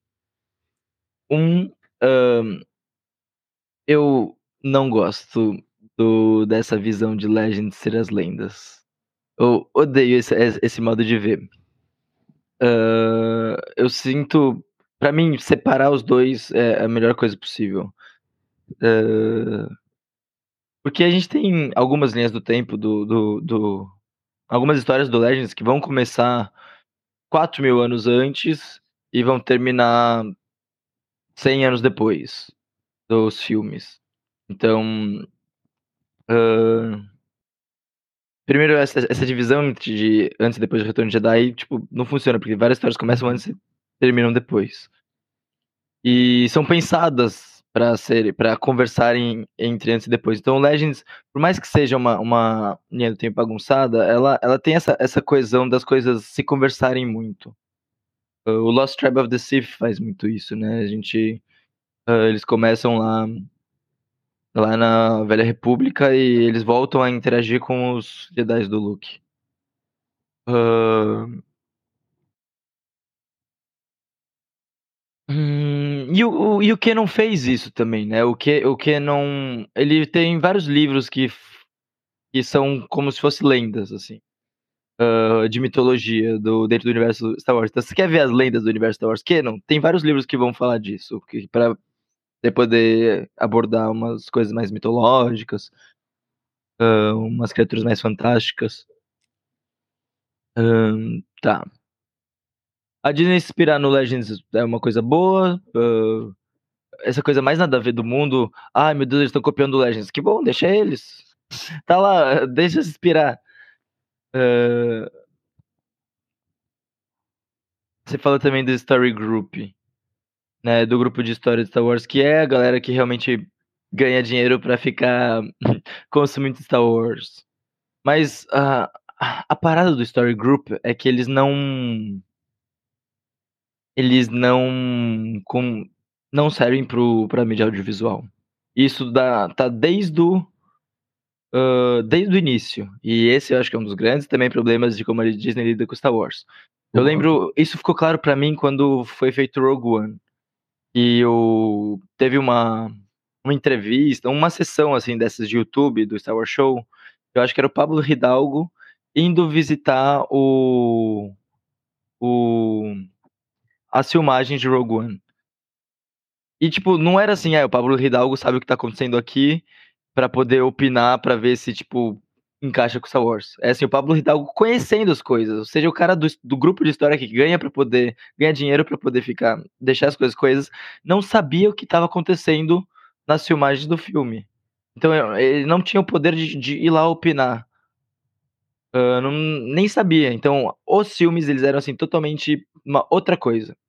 O grupo de história ele, ser, ele servia para esse microcosmos dos livros e quadrinhos séries, não nem séries Uh, e com o tempo, eu não lembro nem onde, em qual entrevista que eu vi isso, uh, que ele serve muito mais para dar tom, assim. Muito mais importante. Uh, eu acho que foi o Leland que falou numa entrevista. Muito mais do que. É, o, o, grupo de história, muito mais do que falar assim: ah, não, esse pontozinho aqui vai, vai contrariar o que foi estabelecido aqui nessa outra história. Fala assim, mano, você colocou uma um dragão que cospe fogo com magia do Merlin Star Wars. Não tem nada a ver. Isso tá fora do tom de Star Wars. É muito mais para puxar o, o, umas coisas que são meio fora da caixinha pra encaixar mais no de como é a mitologia da saga. Uh, e daí eu lembro quando eu vi isso, eu fiquei tipo indignado de ok, é importante, mas muito mais importante é manter a coesão você falou que, que, era, que devia voltar aos níveis de Canon, eu concordo. Eu acho que se eles de, declarassem isso e voltasse a ter o. Bom, é que assim, uma questão é que o, o, o Leland ele tem. O, ele tinha essa, essa base de dados que não era aberta ao público. Enfim, eu acho que devia ser aberta ao público. Não pode ser aberto ao público porque tem, sempre tem muitas coisas que ainda não foram publicadas, né? né? O grupo de história é uma coisa importante pra gente também entender do grupo de história, que eles estão lidando com coisas que vão ser publicadas daqui a um, dois anos. Então, tá lá na frente. Uh, e daí o, o, Quando ele tinha lá o T-Canon, o G-Canon, o C-Canon, uh, que eram os níveis de Canon, era organizado para eles, mas não era aberto ao público. Então, pra gente Uh, o pessoal da Wikipedia fazia um bom trabalho em classificar as coisas, mas, sabe, meio uma coisa meio feita de fã, assim. Não nunca teve nada muito oficial, assim, tipo, uh, para explicar as relações polêmicas. Eles deram as regras e a gente interpreta as regras e segue as regras, mas não, tem, não, não essas coisas nos livros, por exemplo, nos livros de. De como chama quando é um livro de consulta, assim? Enciclopédia, assim, né? É, sim. Sim. Sim. Uh, Sim, os dinossauros. Vamos fazer manifestação em frente aos, aos quartéis da Lucasfilm, pedir transparência, accountability para os fãs. Cara, mas eu acho real que isso seria uma das formas de resolver uns problemas. Sim. É. E é... incentiva o fã talvez ler algumas. ele a entender o que, que ele precisa ler com mais prioridade, né? É, Vamos dizer assim. Que... Fala aí, Pedro. Vai, vai lá, vai lá. Tipo, por exemplo, o, o Theo, que é um super fã de quadrinho, provavelmente ele vai continuar nos quadrinhos. Independente se é Canon C, D, não sei, né? Mas talvez um fã, outro fã que seja mais novo, que tenha vontade de começar a ler mais coisas e tá curtindo esse universo, ele entrou de maneira nova, ele entende o que, que ele precisa ler antes, né? Se não entrar no quadrinho já se decepcionar, e aí ele joga tudo pro alto e falar, meu, dane-se, né? Então essa, essa organização é, é bastante importante, principalmente para fãs novos, um, começarem a, a, entrar no universo e falar, tá bom, eu vou, prioridade, eu vou ler esse livro, ou eu vou ler essa série, não sei o que, dependente um, de qual que é o, a mídia, né? E, e, se der uhum. tempo, ele começa a entrar nos, nos mais obscuros, nas coisas mais possíveis de serem descanonizadas com o tempo. É, eu, eu acho que qualquer, qualquer livro corre esse risco, assim. E antes era assim. Uh, você tinha todos os livros lançados e nunca saiu um negócio, ah, isso faz parte do que não sei o que não dê. Sempre foi, ok, temos esses livros, os que já foram passados por cima pelo trator chamado The Clone Wars e os que ainda não foram passados por cima por esse trator chamado The Clone Wars. Uh, o The Clone Wars, inclusive, é, é, o canon, o novo canon antes do novo canon, assim. Porque ele atropela muita coisa do Legends. E, e, é o que sobrou, né, do Legends que ficou junto com os filmes aí para o novo Canon. Sim. Eu tenho só mais duas coisas para terminar que eu queria uhum. falar. Uh, não, três coisas. Uma é que falando dessas de, de, do, do novo Canon, né, do, dos níveis de Canon voltar, tem um livro que saiu recentemente que chama Star Wars Timeline. E tá falando sobre a linha do tempo. E eu não li ele ainda, não consegui uh, acesso a ele. Eu queria. É uma coisa que eu não sei o quão, o quão eles vão dar de informações novas pra gente, para tentar encaixar as coisas do que não estão desorganizadas. Uh, segunda coisa, você falou, Pedro, que o que não poderia ser Brasília, né, planejada.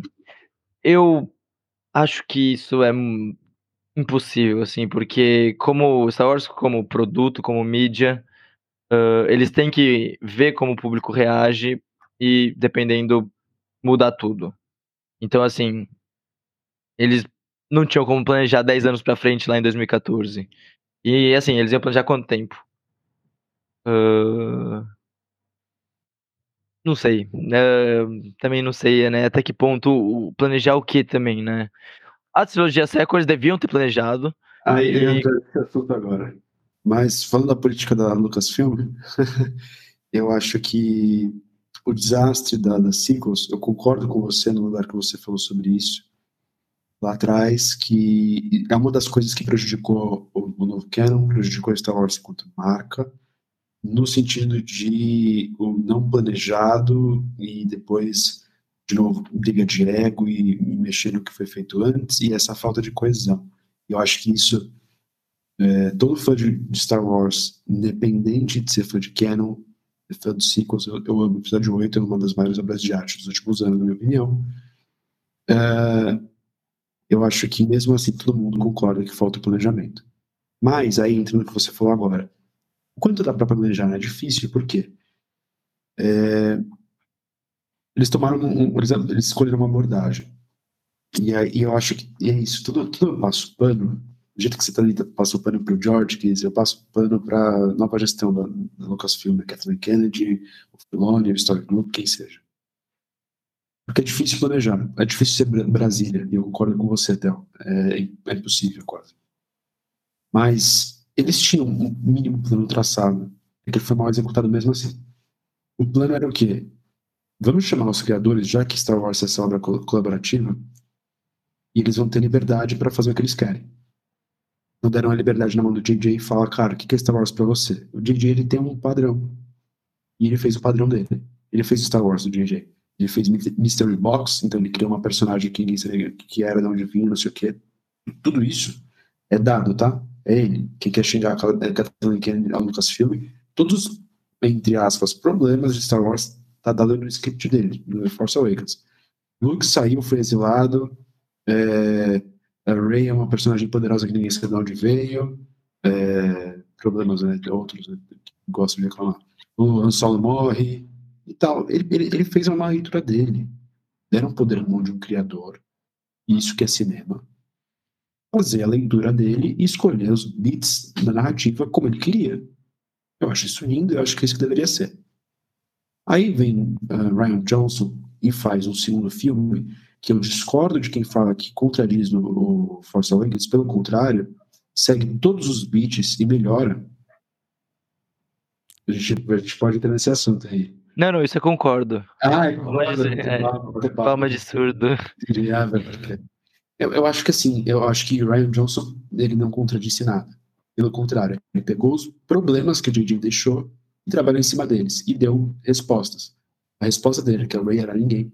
A resposta dele era que o Luke se exilou porque ele falhou com o sobrinho dele e nada pior do que isso, família, ele tá cometendo o mesmo erro que ele teria feito com o Vader se ele tivesse matado o Vader, que é o que ele faz, ia fazer no, no roteiro original de Retorno Jedi. Enfim, várias coisas que ele adereçou e deu sequência. E deram carta branca pro Ryan Johnson fazer isso, que lindo. E eu acho que foi de uma coragem imensa. Porque o episódio 8 é Star Wars que é menos Star Wars de todos os últimos anos. Pode falar que Andor não é Star Wars por causa do tom, da estética, de ser meio Blade Runner, mas os últimos Jedi, eu dei esse nome porque em inglês é Last Jedi, é um Last Jedi, é o Luke, o filme do Luke. Ele é o herói no final de tudo. O último Jedi é um filme lindíssimo, que é uma crítica metalinguística a Star Wars, é uma crítica metalinguística à indústria, é uma crítica metalinguística aos fãs, é um filme que subverte expectativa, mas não só do que as pessoas reclamam que ah, só subverte expectativa para subverter. Não, subverte com um propósito narrativo. Você pode não gostar da decisão, mas subverte com um propósito narrativo. Um roteiro bem escrito do que se espera de novo. A mesma coisa que o JJ, que o cara entrega. O Ryan Johnson faz isso. É igual o DJ fazer o que ele fez no episódio 7. Então, a, a escolha de DJ, me dá um Star Wars de DJ, ele foi lá e fez. Ryan Johnson, me dá um Star Wars de Ryan Johnson, ele foi lá e fez. Aí o maior erro tá o quê? Deixaram os caras fazer, e chegou no terceiro cara, Colin Trevorrow para fazer o filme dele e seguir os beats dele, fazer o que ele gostaria de fazer. E aí ficaram com medo, por causa da resposta dos fãs. E aí que é outro problema aqui é o fandom. Mas ficaram com medo e aí tiraram o pé do, do, do acelerador. E aí, vou dar uma metáfora aqui maravilhosa, hein? Vindo na minha cabeça agora. No curso de teatro, uma professora mestre fala sobre um conceito que usam no teatro, roubado da, da física, da engenharia, é quebrar a barreira do som. Um avião supersônico, ele está indo em velocidade, quebrar a barreira do som. Se ele breca, quando na iminência da barreira do som, ele é destruído, despedaçado. Ele tem que aproveitar a tração e acelerar mais, e aí entra naquela força G absurda, não sei o que, insuportável, mas quando ele rompe a barreira do som, sucesso. Star Wars estava rompendo a barreira do som depois de Last Jedi, na minha opinião. A minha muita opinião mesmo. Mas estava rompendo a barreira do som. E aí, no episódio 9, eu acho que era a hora que ia deslanchar. E aí ia conseguir amarrar as questões narrativas que pareciam que estavam soltas, se contradizendo e tal. Vários críticos que leram, eu li o roteiro de Duel of the Fates. É, lindo, chorei é um Star Wars que faz uma continuação do Last Jedi, mais do que o Rise of Skywalker. E aí, eu acho que quando volta, fora essa questão de roteiro, um outro cara que fez o primeiro filme, aí sim ele vai no mesmo lugar do Ego também, fala, tipo, mas eu não tinha imaginado isso. Deixa eu voltar, consigo fazer voltar? Consigo, vai. Dou uma aqui e ali e a gente volta porque eu tinha imaginado no set. É, e o tom também, porque aí é um filme natural, lógico, aí é escolha de negócio. Fizeram, falaram, DJ, faça um filme de DJ de novo, que o filme do Ryan Johnson não funcionou. Eu discordo, não, mas. É, então, é, eu acho que tem esse problema da sequel não planejada e da mudança de plano. Só que aí, voltando no, veio esse estágio do seu comentário, tá? É impossível ter plano. Porque o próprio George Lucas, como a gente já falou aqui, não tinha plano. Star Wars toda trilogia muda de alguma forma, no meio. E quem critica a Disney, de novo, odeio essa frase, né? A Disney, é sempre a Disney que é vilã. Não, não é vilã. E nem é os produtores, né? Os, os, os filmmakers, e nem é a Kathleen Kennedy. É uma coisa que acontece, né? Eu acho que nesse sentido precisa tirar a personificação. No caso da personificação do Dave sendo George passando por cima, é um problema. Mas aí é uma coisa grande. O Jane foi fazer o que foi pedido dele, entendeu? É, e a Lucas Silva foi, foi fazer o que foi pedido dela, pelos fãs. Que aí, de novo, o problema, né? Dessa adaptação sempre, de seguir o passo, a gente já falou isso aqui na última live, mas, enfim, de seguir a resposta dos fãs. Então, a trilogia original, ela é a única coisa que ela é por si só. ela faz o que ela quer. Os prequels, vamos dizer que 90%. O George Lucas fez o que ele quis, tá? Então isso tem uma coisa que eu é, é, respeito, que é o criador fazendo o que ele quer. Ele tem essa carta branca. No caso dele lá era fácil, porque ele era o dono, criador. Mas aí quando parte para o lugar do, do escritor alugado, é, perde essa, essa chancela, né, que nem Dave Filoni tem no final do, das contas, no final do dia de verdade. E aí é, entra nesse problema que é os, os sequels foram respostas aos prequels. Então todo mundo nos prequels reclamou que não tinha efeitos práticos, que não tinha relação de personagem densa, que, cara, eu nunca vou esquecer o Season o Real, quando lançaram na, na, na Comic Con, a frase que é a narração em off do Mark Hamill. Sets reais, efeitos práticos. Você já esteve aqui, mas não conhece essa história.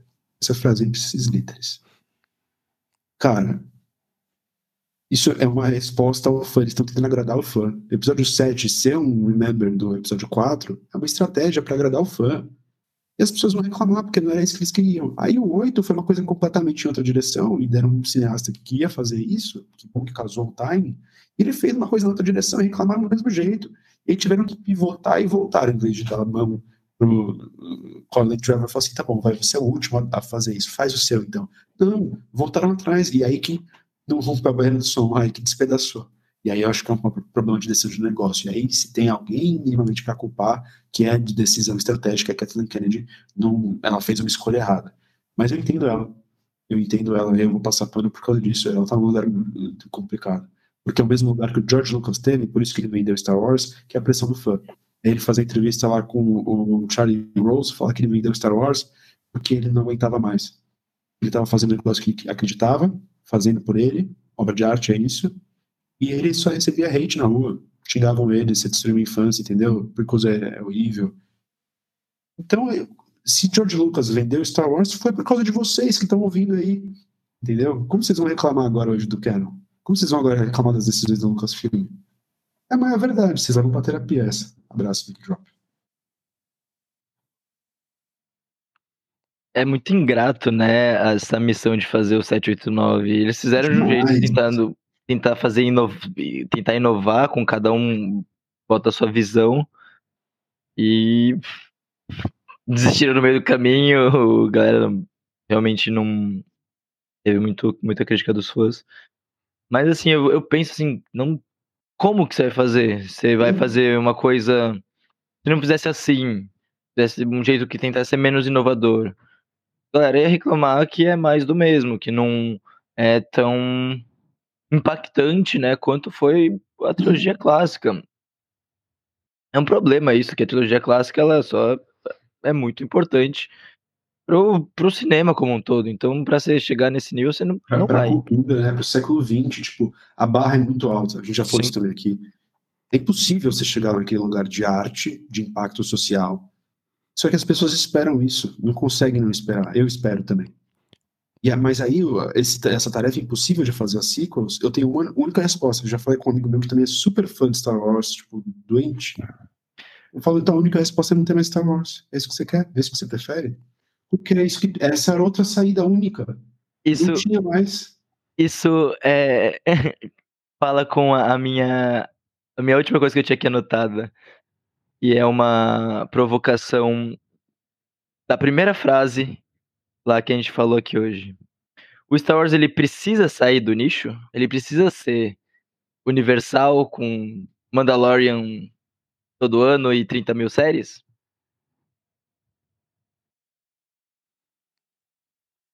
Então. Mandei essa. Se vira, Cris. Obrigado. Então, primeiro, eu acho que Star Wars vai sempre ter o problema que ele começou pelo auge. Né? Primeira, primeira produção dele é o auge e tudo depois vai ser pior. Ponto. Acho que talvez fãs ainda jovens, talvez tenha outros filmes. Tudo bem, a gente tem, talvez, algumas pessoas têm filmes favoritos que não seja a trilogia original, mas quando você ouve, quando você vê no conjunto, eu acho que talvez fãs jovens que ainda não chegaram numa idade de maturidade para entender o quão tão boa, foda que é a trilogia, origi a trilogia original. Eu acho que muitas pessoas, talvez alguns fãs, não conhecem todo mundo, né? Eu tô jogando meio genérico aqui, mas muitas pessoas mudam de ideia. No começo, quando eram pequenas, falam: Ah, isso aqui é mais legal, porque é mais moderno, tem mais ação, tem não sei o que, é menos parado, blá blá. Mas quando você ficar mais velho, você fala: Meu, esse negócio é muito bom, né? A trilogia. É então, esse é o problema de Star Wars, isso é uma coisa que o fã também quer que a barra não caia. Aí você fala: Meu, a barra vai cair, esquece, você tem que partir desse pressuposto que nada vai bater a trilogia original e tudo vai ser pior. E a, curta o que vai vir depois da melhor maneira possível, né? Eu gosto muito, e aí é uma das coisas que eu achei ruim, mas eu entendo, obviamente, que a, a produção do set fez, que é tentar fazer meio que um, uma coisa similar à trilogia original, né? Porque uma das coisas que eu gostava muito da ideia do George Lucas é falar: eu quero fazer uma trilogia totalmente diferente da outra, e cada fã vai ter a sua favorita, e você curte a, a trilogia que você mais gosta, e você tem uma outra, não é sempre mais do mesmo, literalmente ipsis, quase idêntico, né? Um, a gente fala dos ciclos de Star Wars, que as coisas se repetem e tal, mas as trilogias em si são diferentes, né? Então. Então, uma coisa bastante importante, desculpa, que que o George Lucas tentava trazer é isso que eu acho que e faz sentido e aí é, a, o que eu acho que o episódio tentou fazer porque se tinha muito hate em cima da, da trilogia prequela que eles quiseram jogar seguro e falar ah, vou jogar no que todo mundo gosta né e aí aquela questão também de você ser o primeiro herdeiro de uma coisa muito boa ou né? É, a gente vê isso sempre. Esporte talvez seja os exemplos mais clássicos, né? Herdar um cara que era um, que é a lenda, que é o melhor show dos tempos, é muito difícil. Nunca ele vai ser igual, ou talvez melhor. É muito raro isso acontecer. Né? Então, o primeiro que vem depois da lenda se ferra. Tá lá, todo mundo se ferrou, assim, né? Não por qualidade, não porque ele não aguentou talvez a pressão, mas porque o outro cara era muito melhor e todo mundo joga uma expectativa irreal em cima do próximo, né? E agora eu também agora um, eu esqueci o meu ponto de novo para variar, mas é, é isso. É, agora eu lembrei, eu lembrei, eu lembrei. Eu, então você tem essa dificuldade, eu acho que é, é normal e a gente entende isso. Eu acho que também o episódio 7 sofreu muito com isso, porque era a primeira grande coisa dessa dessa linha do tempo nova, né? Era o cartão de visitas da nova Lucasfilm ou da Lucasfilm barra Disney, whatever, criar uma linha do tempo nova. Ó, eu estou, a gente está trocando a timeline para você ver, para você receber isso aqui, né? Então, eles sofreram muito com essa pressão ainda, né?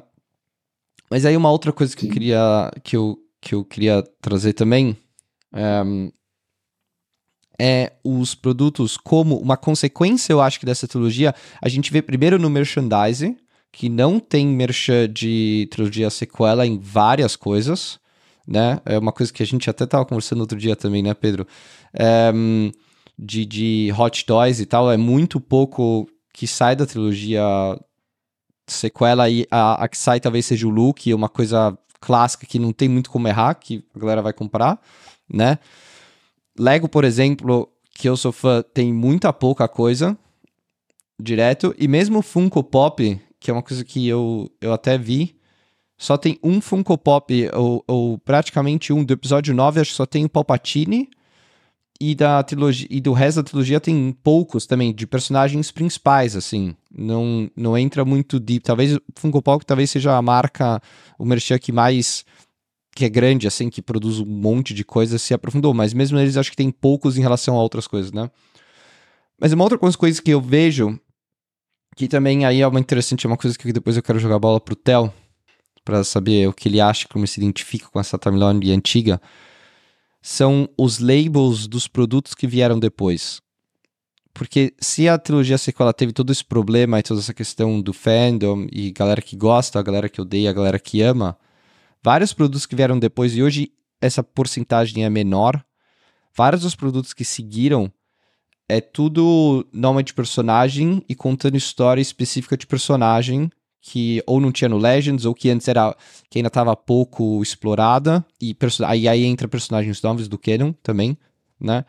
E aí eu fui fazer uma pesquisa para ter uma ideia disso. O então, eu tenho na minha lista 170 livros de romance adulto no Legends.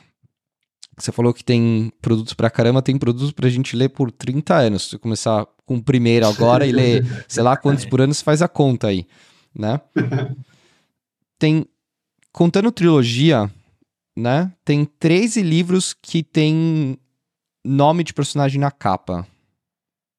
E, e, dois ou três deles é tipo The Courtship of Princess Leia, por exemplo, ou Luke Skywalker e Shadow Minor. Então, não é nem ele, né? Você joga o personagem ali para vender, mas não é ele uma história. uma história sobre ele, né? Ele só põe o nome do personagem. Então, de 170, vamos dizer que tem 10 o 11 que é sobre o personagem em si, né, que foi pensado nisso, e aí tudo bem, do Han Solo tem a trilogia do Han Solo, mas os livros, cada um tem o título à parte também, né, não é Han Solo 1, 2, 3.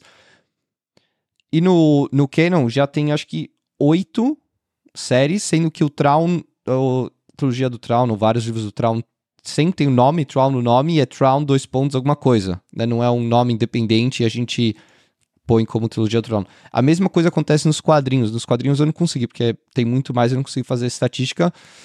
Mas eu dei uma passada por cima, tem poucos nomes de é, linha de quadrinho, e quando tem, é Darth Vader, é Luke, é, é Rogue Squadron.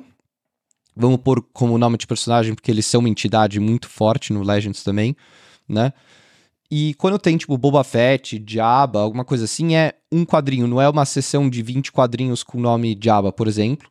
Diferente do Canon também, que tem muito Darth Vader, a, é, a Doutora Afra, outros personagens que tem uma série inteira de 20, 40 quadrinhos com o nome do personagem, o Kenan também, né?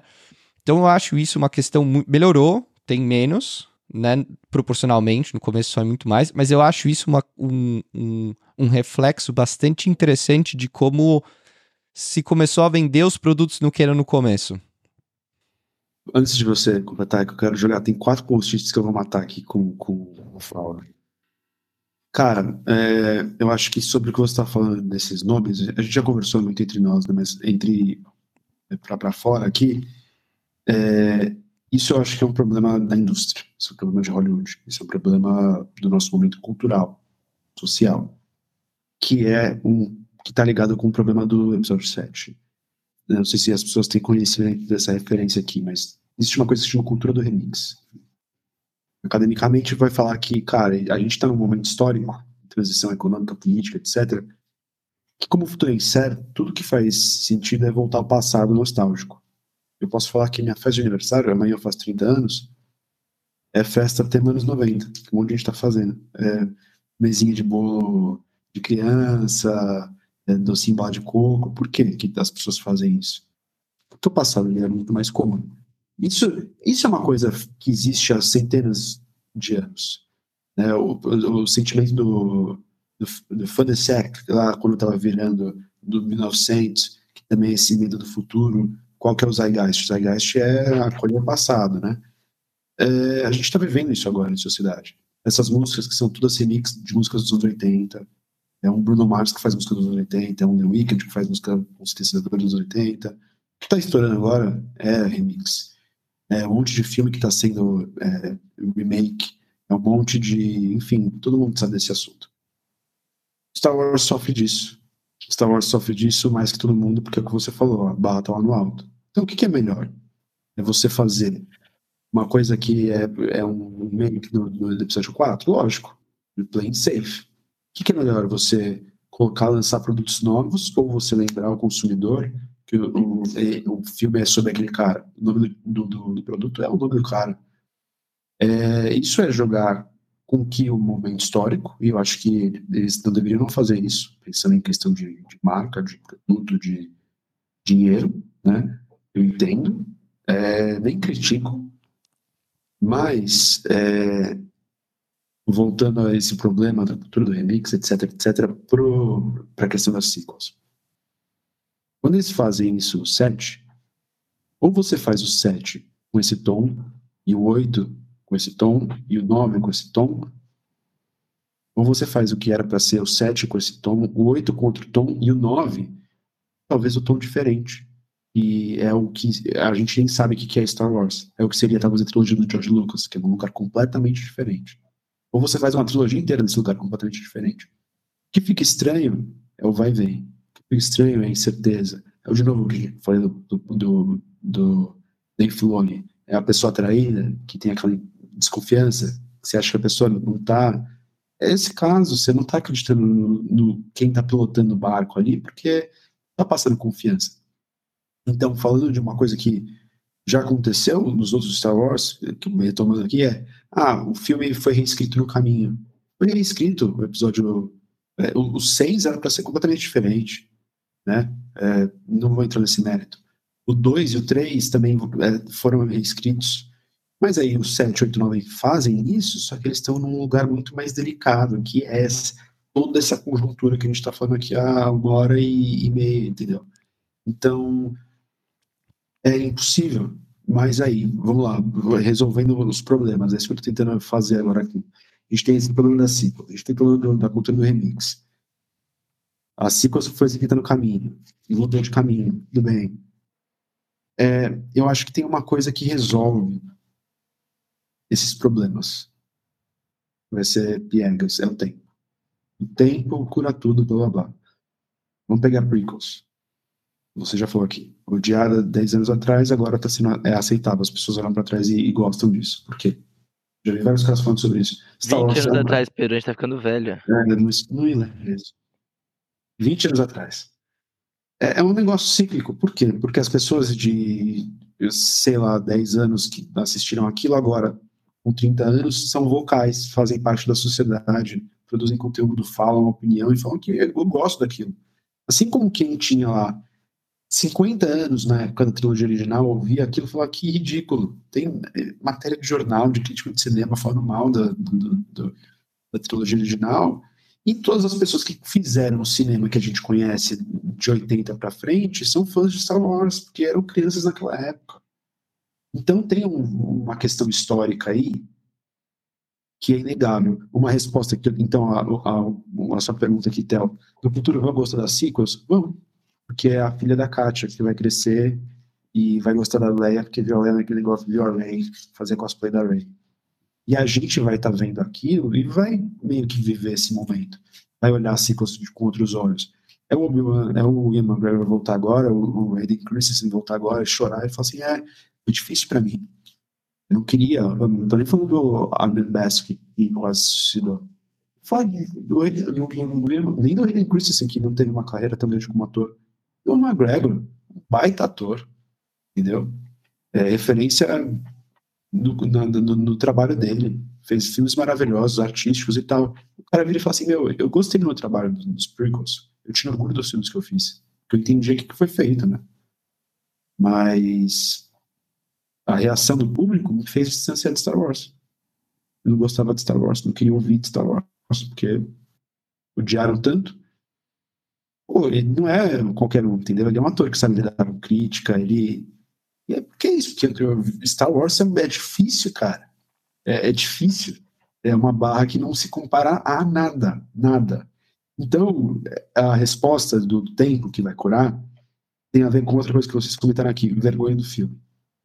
Não estão tocando agora muito sobre os sequels. O que estão tocando muito sobre prequels? O que, que o Pensador de Alderan, abrir o jogo, é, tem vários episódios sobre prequels.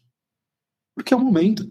A gente passou 20 anos nesse luto, vou trazer de novo esse tema, para conseguir agora elaborar outro conceito é, psicológico sobre isso. A gente agora consegue elaborar e, e curtir e ver valor. A elaboração na psicologia envolve isso, né? Então, a, a, gente tem que elaborar ainda sobre os ciclos. A gente não consegue falar sobre os ciclos agora. Vai ter muito, muita dor vai ter muita. Então vai precisar de 20 anos, vai precisar as crianças crescerem e o humor mudar para falar de ciclo. E eu aí acho... eu acho que é onde Star Wars consegue se renovar, faz tão bem. Porque o ciclos não foi feito para nós, apesar de eu poder ter gostado. Foi feito para criança de 12 anos, que adorou. é, é, é, é, isso é muito bom de você pegar um fã não enviesado. É, não sei se já tiveram essa experiência. Alguém que vai assistir os Sequels, vai assistir o Doom One e vai olhar e falar assim: Meu, gostei, não sei o que estavam falando mal na internet. É para essa pessoa. Essa pessoa que vai fazer Star Wars viver mais 40 anos. É pro fã novo gente. também, né? Ele, te, ele é tenta, obviamente, abraçar o fã antigo para conectar o fã antigo nessa timeline nova, eu acho, né? E, e incentivar ele, mas obviamente que é pro fã novo. E sobre a, a prequela, eu acho que a prequela ela acaba sendo hoje muito mais investigada e entendida um, por uma questão triste, por um certo ponto também, que a gente está vivendo que a história dela quer contar, né? Sim. O, sim. o fraquezas democráticas, democracias ruindo e, e todos esses problemas do, do nosso, do nosso sistema político. Eu vou, vou derrubar nossa live.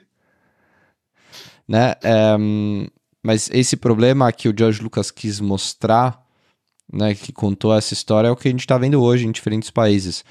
Então, eu acho que isso acaba também ajudando mais. Deu, é um boost a mais para as pessoas entenderem o que de fato o George Lucas queria queria passar a mensagem. Obviamente que ele só tem seis horas de tela, é difícil. Ele queria, e aí eu falei isso na última live também, ele queria também mostrar aquela do Anakin, falar com ele da Padme não sei o que, trazer toda essa ideia dele do lado, a diferença do lado luminoso, do lado negro e tal, e em seis horas fica apertado se comentar de tudo. Tanto é que o episódio 1 é difícil de entender quando você é uma criança, né? Assim, o, o, o, verdadeiro um, conteúdo daquilo, né? E o valor daquilo e, e, e o, o, peso que aquilo, aquilo significa, né? Então, acho que a, a, o episódio 3, principalmente, ele ganha muita relevância nisso também. Episódio 2 e 3, né? Esse, todo esse plot que a gente está vivendo isso hoje, né? Em 2005, quando as democracias eram plenas e todo mundo achou que o, fim da história tinha chegado, né? pelo menos o Ocidente. Você vê o visionário, né? né? Você vê o visionário. O visionário, eu vi entrevista dele, do George Lucas esses dias de novo, um trecho, né? Falando sobre isso. Ele estava lá falando sobre isso em 2005. E, e, a frase dele é mais ou menos assim, cara, a gente tem que tomar cuidado, porque quando a gente está meio que ignorando essa questão, é onde o cara vai vir, vai te pegar de surpresa, a gente não tá olhando. Ele tá valendo isso. A real é essa. E aí também é uma outra parada, é um último parênteses, sobre Star Wars produto do tempo. Star Wars de, de trilogia original é produto do tempo. É a Guerra do Vietnã, é o Star Wars, aquele filme ali. Os prequels é produto do tempo. É o George Lucas falando sobre democracia, essas coisas lá em 2005, visionário. O que, que é o produto do tempo de dos sequels agora? A gente não sabe. É o que? É, é feminismo, identidade, é minoria, é, tem essas coisas. Remix. o povo tá preparado para falar. Remix, entendeu? Aqui que, que é queda, queda, acho que de. Acho que o sequels pela primeira vez mostra também a questão do Luke e fala que o Jedi tem que morrer e tal. Para mim é um pouco produto da época também de. Total. Dessa. É, de novo, pós-modernidade, assim, né? Obviamente que a gente fala de pós-modernidade e pós-modernidade já é desde os anos, final dos anos 60, né? 68, a gente pode considerar o começo da pós-modernidade, mas é, Star Wars traz as instituições muito fortes nas duas trilogias, e a sequel traz esse desmanche delas, né? Porque a gente no começo idealizava o Jedi, você tinha o começo do lore idealizando o Jedi, depois você começa a ver, e aí é uma exploração do próprio lore de muitos é, autores de falar, tá bom, os Jedi também não eram tão perfeitos assim, né? Vamos ver os erros, até que a gente chega nesse momento de ruir de, de pós-modernidade dentro de Star Wars, né? Que é as instituições ruindo e o Luke falando que o Jedi tem que acabar, uhum. né? Ou a instituição Jedi que ele aprendeu, ele é o resquício, né? Ele recebeu o último fio de, de, de conhecimento dessa antiga instituição, tem que ruir de fato e vamos criar uma nova, né? Então... E, e o próprio Império voltando na forma é, reformada da, da, da, Primeira Ordem é também um produto do nosso tempo. É o que? É o neofascismo, neonazismo. É como a gente não prestou atenção aqui para é, eliminar o mal e, e, e, ignorou, e ele voltou, e voltou tão ruim quanto. Então, aí, isso é um, um, um beat da história dos ciclos que eu gosto muito. A gente nunca falou entre nós sobre isso. Para mim, isso é tema de episódio dos Pensadores daqui a quatro anos, entendeu? A gente está falando sobre é, o momento histórico que a gente vive, que quando saíram os filmes as pessoas falam, ah, de novo, Império, ah, de novo, ah, vão falar até um negócio polêmico, Imperador, é lógico. Star Wars, você acha que pode servir como que é, que é um conto de moralidade, um cautionary tale, para criança de 8 anos agora, quando tá vendo aqui, eles não eles ignoraram o Império. Não foi frase da Kate maravilhosa na última live. Não é destruindo o, o, o governo lá que você vai mudar, né? Não lembro, não vou conseguir parafrasear que foi linda. Mas você não vai conseguir mudar os sistemas, as pessoas, né? Que a ideologia vai morrer. E é isso, para mim, os ciclos é sobre isso nos dois sentidos, né? Tanto do Jedi, no sentido de vamos reformar a ordem e tal, quanto do outro lado, é, é, é o neofascismo, vindo com outra cara. Então, a gente ainda tem que ter esse distanciamento histórico para olhar os ciclos e curtir os ciclos, mas acho que isso vai demorar muito tempo. A Disney em si, ela tá. Ela, ela tá querendo trazer os ciclos de novo, né? Uh... Bem rápido, né? Até. É, essa. essa trazer a Daisy Ridley de novo para um filme, eu acho bem. Surpreendente, né? Bem, é, bem surpreendente, porque vai ao contrário com, com a posição que ela estava tomando até agora, né? De, de realmente dar, dar essa ignorada. Uh, eu acho bom, eu acho que trabalhar mais essa era vai fazer a gente tragar. É, tragar não, conseguir a gente é, digerir melhor ela. Concordo entendo também porque eu tenho meus problemas. E aí eu acho que a gente vai cair num outro lugar, que são dois post-its que eu tenho pra gente terminar, acho que a gente tá beirando aí já uma hora e 45, que é o problema, é, eu acho que é o mesmo debate sobre o que a gente tá falando aqui, de estrutura de, de empresa, de tomar decisão, e eu acho que um problema que toca aí, o problema dos ciclos e dos produtos e tal, é a liberdade que se dá para o criador, quanto ele pode fazer o que ele quer. E o Story Group é, eu acho que um, um problema que está aí é o, o Story Group está sendo mal usado. O Story Group podia ser usado pra, como uma forma de consultoria, para você ir lá pegar ideias, para você ter uma baliza. É, o Story Group poderia estar fazendo um trabalho, aqui o post que eu escrevi há meia hora atrás é um FED oficial. Conta isso. Por que, que ah, vou pegar aqui uma ideia do Christian no último, na última live, como o Boba Fett fez uma gestão pública maravilhosa, pegando lá os, os motoqueiros e trazendo para ele, resolvendo o problema. O que, que é Lucasfilm, eh, se Star Wars é uma coisa tão diferente, tem que mudar o modelo de, de negócio também. Então, pega aqui os fãs, pega a, a Wikipedia, pega e abraça. Vamos fazer essa construção coletiva de verdade. Ele, um jeito eles fazem isso sem fazer, né? Eu não, é que faz muito sem tempo que fazer. eu não entro, eu não, faz muito tempo que eu não entro no site oficial do Star Wars para pesquisar alguma coisa. É um, mas antigamente, quando, quando você entrava e, e, e, lá no database dos caras que eles chamam assim, eu acho, né? Database, dataset, alguma coisa assim. É, tinha as coisas básicas do personagem, ou da nave, ou da coisa que você estava procurando. E aí tinha... E aí, Databank, obrigado, Theo. E aí depois você abriu o link da Wikipedia, tinha embaixo para mais informações, era direcionado direto para a Wikipedia. Então, eles meio que aceitavam o que estava lá era oficial, porque eles meio que sabiam que os fãs já faziam isso, então eles não eles não oficializaram isso de contratar esse fã como pessoa física, agora você vai ser funcionário Lucasfilm e vai fazer isso para mim. Mas eles de uma certa maneira legitimavam eles diretamente colocando no site oficial. O negócio do Wikipedia já é um sinal falando, ó, o que tá lá é semi-canon, pelo menos, porque obviamente que eles legalmente eles sempre podem falar que não, mas na prática o que você tá fazendo é isso, né?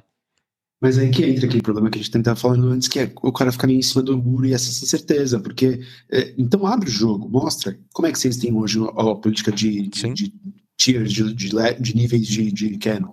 Vocês têm aí, com certeza vocês têm. Então, abre o jogo, mostra para as pessoas. Vocês têm um, um databank maior que da Wikipedia, igual da Wikipedia, vocês copiaram a Wikipedia e melhoraram, divide com as pessoas. Mas eu acho que isso é um momento histórico, por exemplo.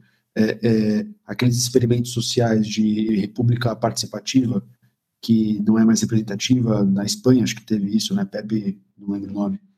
É, cara, então, como fazer as pessoas viverem nessa democracia de Star Wars? Tá todo mundo Sim. dando input, entendeu? Já que é uma produção coletiva. Eu acho que falta essa transparência da Lucasfilm. Eu acho que falta esse tipo de decisão mais corajosa, às vezes, porque aí você não vai conseguir desse, sair de cima desse lugar de ficar sempre dando uma corda bamba com os fãs e tentando agradar o público, e esses ciclos vão se repetindo, e a gente vai estar sempre nessa instabilidade. Não sei quando a gente vai conseguir viver em paz, de gostar. Eu estava ouvindo a nossa live de novo, cara, tem uma frase muito triste da Katja. Eu tenho medo de terminar um episódio e abrir o Twitter. Pô, você gostou de ver um negócio que te dá prazer, e a sua primeira resposta é ter medo da resposta dos outros. Assim, como as pessoas estão machucadas com Star Wars, eu me identifico, a, resposta da Katia, mas eu me identifico. Atrapalha a minha experiência com um negócio que eu gosto. Eu acho que todos os fãs, e acho que uma das primeiras propostas do Pensador de Alderan é criar de novo esse ambiente legal para falar Star Wars, para se lembrar que a gente está precisando, não só de Star Wars na vida, enfim, a gente vai entrar nesse lugar político também de novo, mas é isso. Entendeu? Então, como a gente vai retornar, isso eu não sei. Mas eu não vejo que não é nesse caminho. E aí que entra o que você falou, é inesperado eles mudarem agora e trazer a, Daisy Ridley. E Mandalorian tá falando sobre sequels já. E Bad Batch tá mexendo nos sequels já. Então tem uma estratégia que a gente não sabe, que é interessante. É, e a gente tem que pensar que tanto o Mandalorian quanto esse anúncio já estavam planejados pela Disney há muito tempo. Há anos, a gente só que não sabia. Sim. É, o, o, que a gente sabe é que a, a, o filme da Daisy Ridley era para ser com uma Daisy Ridley velha, né, que idealmente seria tipo uma Helen Mirren. E eu acho isso genial. Do tipo, cara, imagina um filme da, da Ordem Jedi passado 60 anos depois, ali, ela foi reerguida, a Rey é uma personagem velha e sábia, eu acho muito legal. Mas aí eu entendo, talvez, a decisão criativa de falar assim, não, vamos trazer a Daisy. Tem que ser uhum. visual, tem que ser ela mesmo. A gente envelhece ela um pouquinho e tal, mas tem que passar logo depois. A gente tem que. E aí, aí eu, eu tentando entender a decisão dele. Episódio 9, parte 2.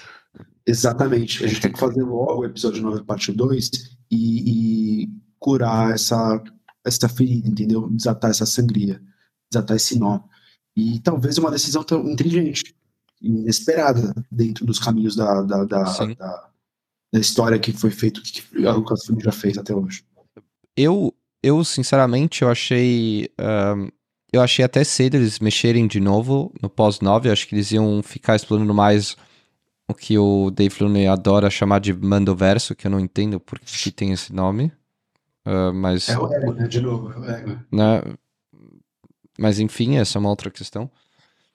E, mas o que eu me surpreendi mais foi eles de fato começarem a mexer no, na Velha República, né? Tô chamando de Velha República de mil para trás, né? Do Yoda para trás, do, do, do, do Darth Bane para trás, né? Whatever, se vai de mil a 30 mil, a 20 mil, a 4 mil, é tudo para trás. Esse é um espaço bem core Legends, vamos dizer assim, né? E, e que é muito querido pelos fãs, então é você mexer muito na ferida, porque essa ferida que teve nos fãs antigos, quando você remodelou tudo, e remodelou todas as histórias do Luke, Rey, Leia, super-heróis para frente, um lugar, outro lugar é, muito especial para eles é de fato o a, a velha república, né? Então eu achei que eles iam enrolar mais. Mexer no, no fazer o episódio 9, é, o pós 9, beleza, você já melou, vamos dizer assim, né? Você já uhum. fez, você já abriu a porta e agora, né, você já criou duas histórias diferentes para a mesma época. Beleza, preenche essa época, faz o que você quiser, vai fundo, né? Mas a outra ainda tava com uma só, né? Ainda tava intocada. Eu achei muito interessante eu achei que eles iam demorar bem mais, assim. A gente sabe que tem boato de, de jogo, de livro, de de trilogia não sei o que há muitos anos que eu mexi na Velha República e não sei o que, mas nunca passou muito de boato eu sempre falar, ah, tá bom, eles não vão fazer nunca. Ainda até teve o. Queriam refazer o jogo, fazer o update do jogo, cancelou.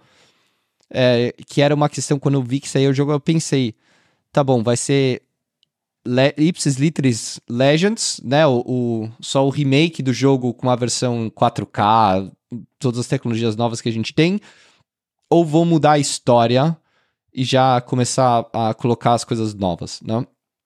O que mais me surpreendeu na real foi essa, de, de, de mexer lá no antigo Jedi e, falar, tá bom, a partir de agora é, a gente vai fazer isso. O que eles mexeram antes do, do, dos filmes foi, obviamente, a Alta República, mas é uma coisa que não tinha no Legends também, né? Então é uma coisa completa, é um momento completamente novo que estão preenchendo. Que beleza, faz sentido. Eu acho que fã de, de Legend também é atraído. Eu, eu me atraí por essa parte, que é uma história que eu nunca tinha visto. Então eu fiquei curioso em saber, beleza, o que, vocês pensaram para essa era que eu nunca tinha lido nada. A gente nunca sabia quase nada, né? Mas a Velha República me surpreendeu. É, eu, eu sinto que a Alta República foi um teste, assim. Vamos lançar a Alta República primeiro. Vamos ver como as pessoas vão reagir. Reagiram muito bem. E, então vamos mais para trás. E tem... mais atrás e onde, onde, onde é um terreno mais perigoso. Sim.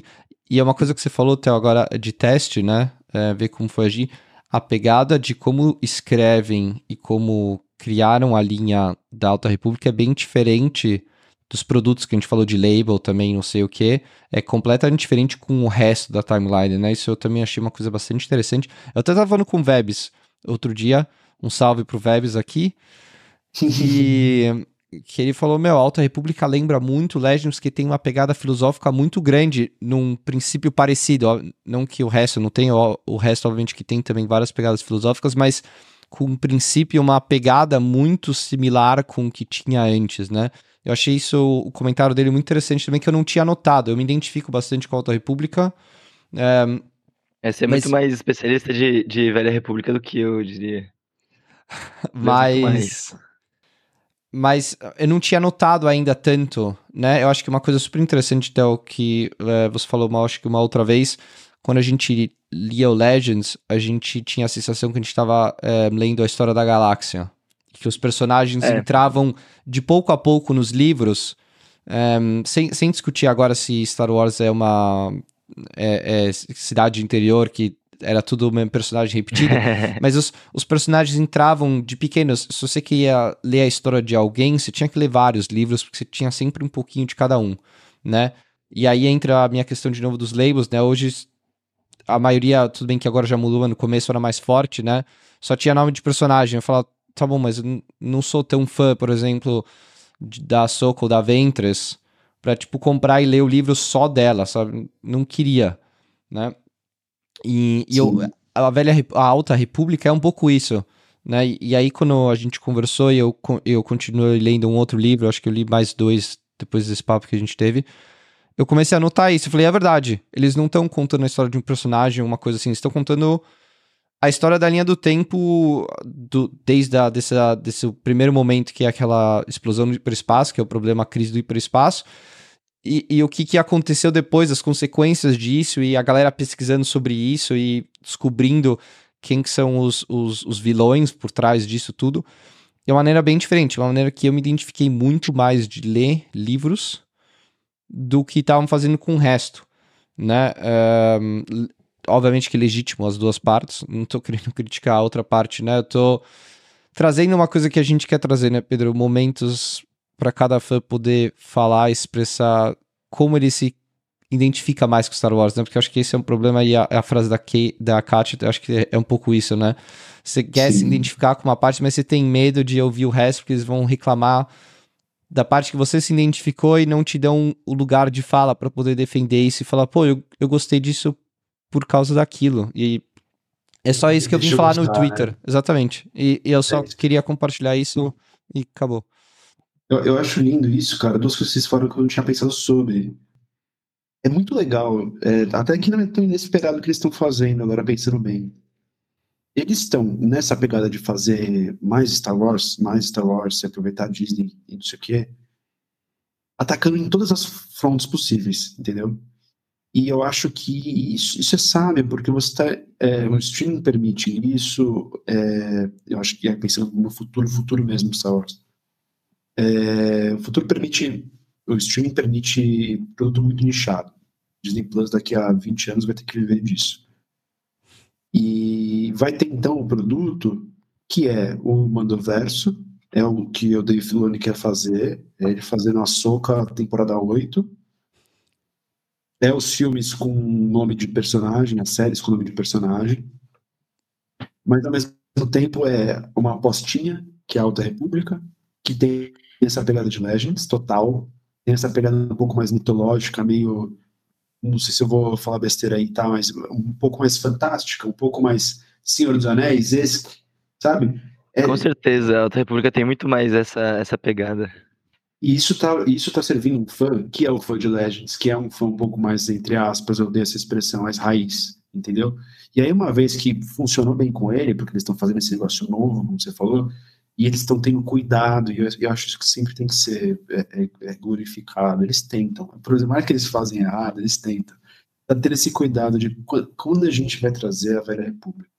O, o, Old Republic, a gente vai fazer o jogo, a gente vai fazer uma história nova, vamos fazer isso uma série, tipo HBO, isso vai ser três filmes, que era a história que era os irmãos, né, D&D lá.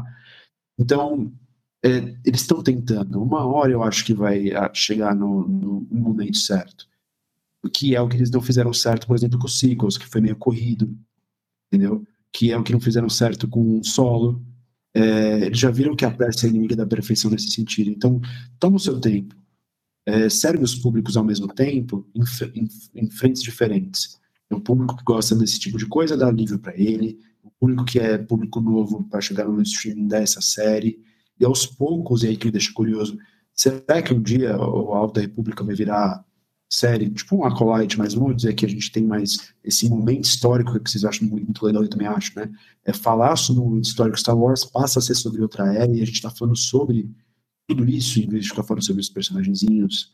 É, e depois isso vai virar a velha república e a gente consegue, daqui a 40 anos, se Star Wars ainda estiver firme e forte, esquecido, deixado para trás sequels, prequels, trilogia original? Será que a gente consegue? E tem coisas tão boas quanto? Eu espero que sim. Uh, uma última coisa para completar isso que a gente está falando sobre os livros com nomes de personagens e livros e livros, séries com nome de história. Eu acho que uh, a diferença que o Chris começou falando disso comparando com Legends, né? A diferença disso com o Legends, ela vai se dar pela realidade uh, fora do dos fora do universo Star Wars, né? Uh, quando quando a gente tinha o Legends sendo publicado, não tinha mais perspectiva de novos filmes, né? Então, a gente. Você podia pegar e escrever um livro, uh, uma, um, um, evento que ia mudar a história da galáxia, uma guerra civil, golpe que matou uh, algum personagem principal. E hoje em dia, se a gente quer fazer algum evento desses bombásticos, a gente vai botar nos filmes ou nas séries. Então, os livros, eles vão acabar contando histórias secundárias. E as histórias secundárias que chamam a atenção são as histórias dos personagens que a gente já conhece. Então, a gente vai ter o livro do Tarkin. Porque a gente não pode fazer o livro, o episódio 7.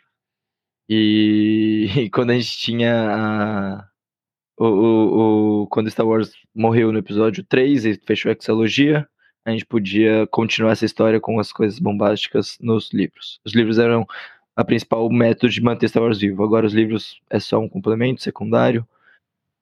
E Velha República foi um bom jeito de contornar isso. Uh, eu acho que, sinceramente, eu não gostaria de séries da Velha República, porque daí vai interferir e passar em cima, com o compressor em cima dos livros que está estabelecendo agora, que a gente está gostando tanto de ler. Uh, então, sei lá, eu, eu, eu, gosto que a Velha República puxou para longe e e pra mim é a melhor coisa do que não. Porque tá fora dessa bagunça entre série, livro, a série pisoteando livro. E, e a gente pode desenvolver isso. E fora várias outras coisas, né? Não é, é só porque não tem nenhuma série para contradizer, né? A Velha República é muito bem construída uh, por vários autores ao mesmo tempo, né? Então os autores eles vão mudando, né? Então um escreve um um, o livro para adulto, o outro escreve um quadrinho. Daí muda a fase, o outro vai escrever o quadrinho, outro livro para adulto, e outro um livro mais infanto-juvenil. Então, é, é, os, os, os, autores eles vão trocando é, a função, mas todos muito coesos, assim, em como Sim. construir essa narrativa. Uh, eu, eu, diria, eu, diria, que, assim, é... Hã? Pergunta sincera, não é provocação. Você acha mesmo que não dá para fazer isso na, na, no streaming, em live action, respeitando os livros? Eu tô falando disso de um futuro daqui 20, 10 Poder fazer eles podem, mas só não. Acho que não é difícil, né? Tem que lembrar de cuidar eu, eu com acho que, assim, Filoni, né? é, exatamente. Filoni tem que largar o osso, lógico. Eu, sou, eu acho que eu sou meio pragmático uh, nesse sentido. Eu não, não sou idealista, não acho que um dia vai poder co coexistir pacificamente. uh, o que eu era em 2015 estava tão uh, idealizado com a Disney, enfim, tive essa desilusão e agora sou pragmática, arrependida. Arrependida não, mas amarga. Uh, é mas é, a, a, Velha República, a Alta República, ela, ela tem essa. É, eu diria que a Alta República é uma versão. Uh, se o Legends fosse perfeito, ele ia funcionar como a Velha República funciona. Eu, o, acho que o Legends ainda tem coisas mais legais que a Velha República, mas o jeito que ele é comunicado e as pessoas e os autores da Velha República vão construindo ela uh, é o melhor jeito de você fazer uma, uma coisa coesa, uma coisa da hora. Enfim, acho Sim. que acho que é isso. Não sei se tem mais coisas para falar em relação a esse assunto. De fato, não, as séries também, as séries também acabaram trazendo essa coisa do nome, né? O Obi-Wan, o Boba Fett uh, o Han Solo, né, do filme.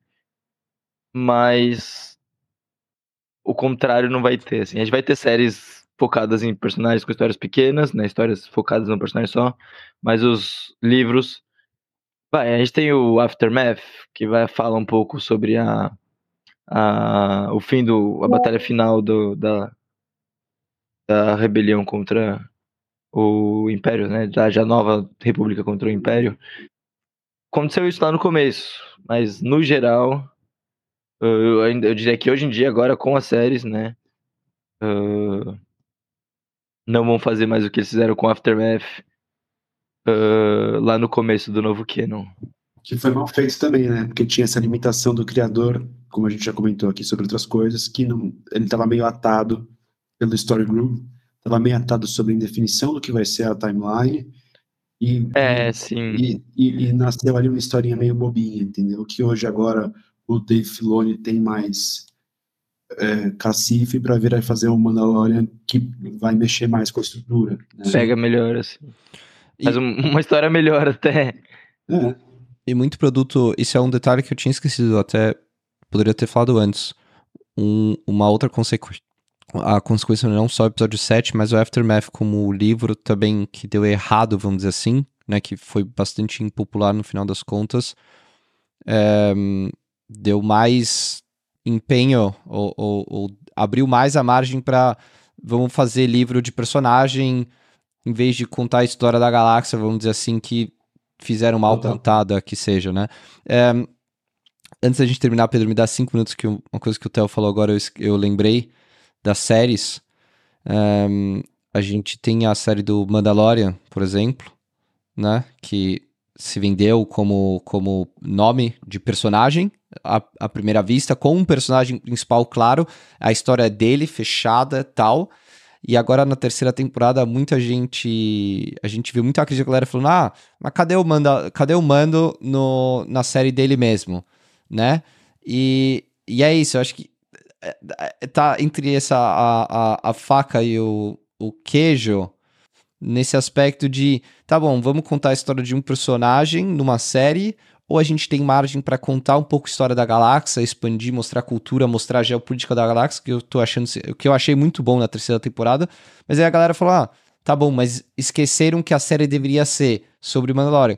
E aí um detalhe que eu fui, eu só fui reparar, eu não voltei para olhar todos os episódios, mas que eu te falei que eu reparei na última, na último episódio só, né? Nos primeiros, nas primeiras temporadas, o A do Mandalorian era cortado pela imagem dele com o Grogo, né? E pelo menos na última, no último episódio, no final, eu, eu teria que rever os outros para confirmar tudo isso. Ele sumiu do A e o A virou o A comum, com um corte comum. Então, claramente, a, eles dizendo, Star Wars dizendo pra gente que, ó, não é mais sobre só esse cara e o filho novo dele, o adotado. A gente expandiu a coisa. E, obviamente, que em português o nome traduzido é no singular, mas no inglês, no original, é idêntico. Tanto o, o nome singular quanto o nome da, da cultura ou da sociedade mandaloriana, no geral, né? Então, acaba a gente tá vendo um problema às vezes que o que, que eles lá na Lucasfilm vão fazer também?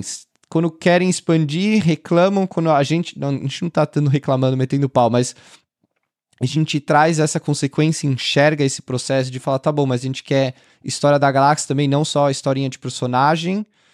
Um, e aí fica em, no, meio do, no meio dos dois. Entre a cruz e a espada. É entre isso. a cruz e a espada. E então, eu acho que é um é bom difícil. momento. Acho que é um bom momento, Pedro, se você me permitir, vamos deixar todo mundo refletir. Dorme com essa. entendeu? O que, que vocês querem de Star Wars? Porque a gente tá ferrando Star Wars também ao mesmo tempo, né? A gente tá reclamando de tudo que sai, a gente reclama. A gente tá infeliz com tudo.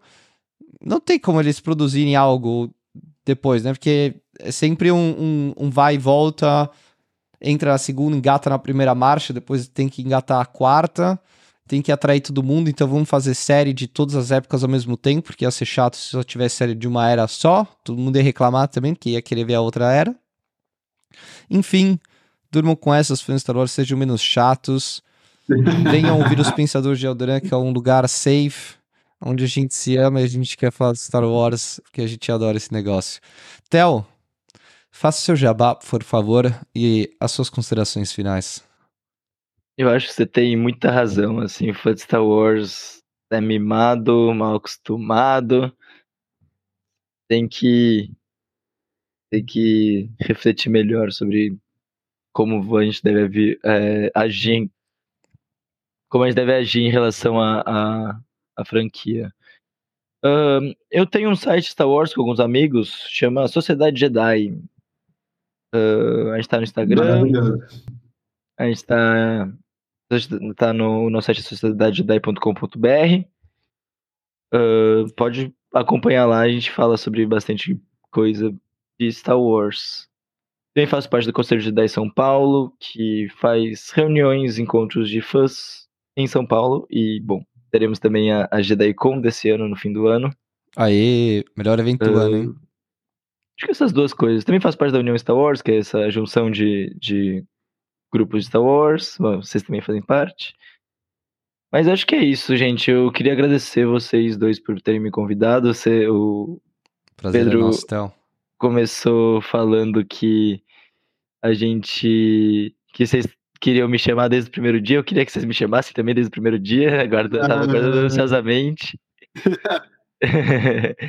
uh, Se quiserem me chamar de novo, adoraria participar novamente. Uh, Vai ser um é prazer. Muito obrigado, gente. Papo obrigado foi ótimo. meu amigo. Foi ótimo. A gente vai fazer em breve de novo. É, esse canal ele é uma oportunidade aqui no YouTube da gente fazer isso que a gente gosta tanto, né? Que é bater um papo sobre Star Wars e, e que bom que a gente tem aí vocês para acompanhar espero que vocês tenham gostado. É, fico muito feliz com esse final dessa live, foi muito bonito, viu? Tenho que, que deixar aqui para vocês esse agradecimento. Obrigado pela conversa, galera. Valeu, galera. Boa noite. Então, a gente, como sempre, deseja uma galáxia de oportunidades para todo mundo. E a gente se vê na próxima live, no próximo episódio dos Pensadores, no próximo evento do Conselho Jedi, no próximo post blog da Sociedade Jedi. E é isso. Isso aí. Valeu. Valeu, galera.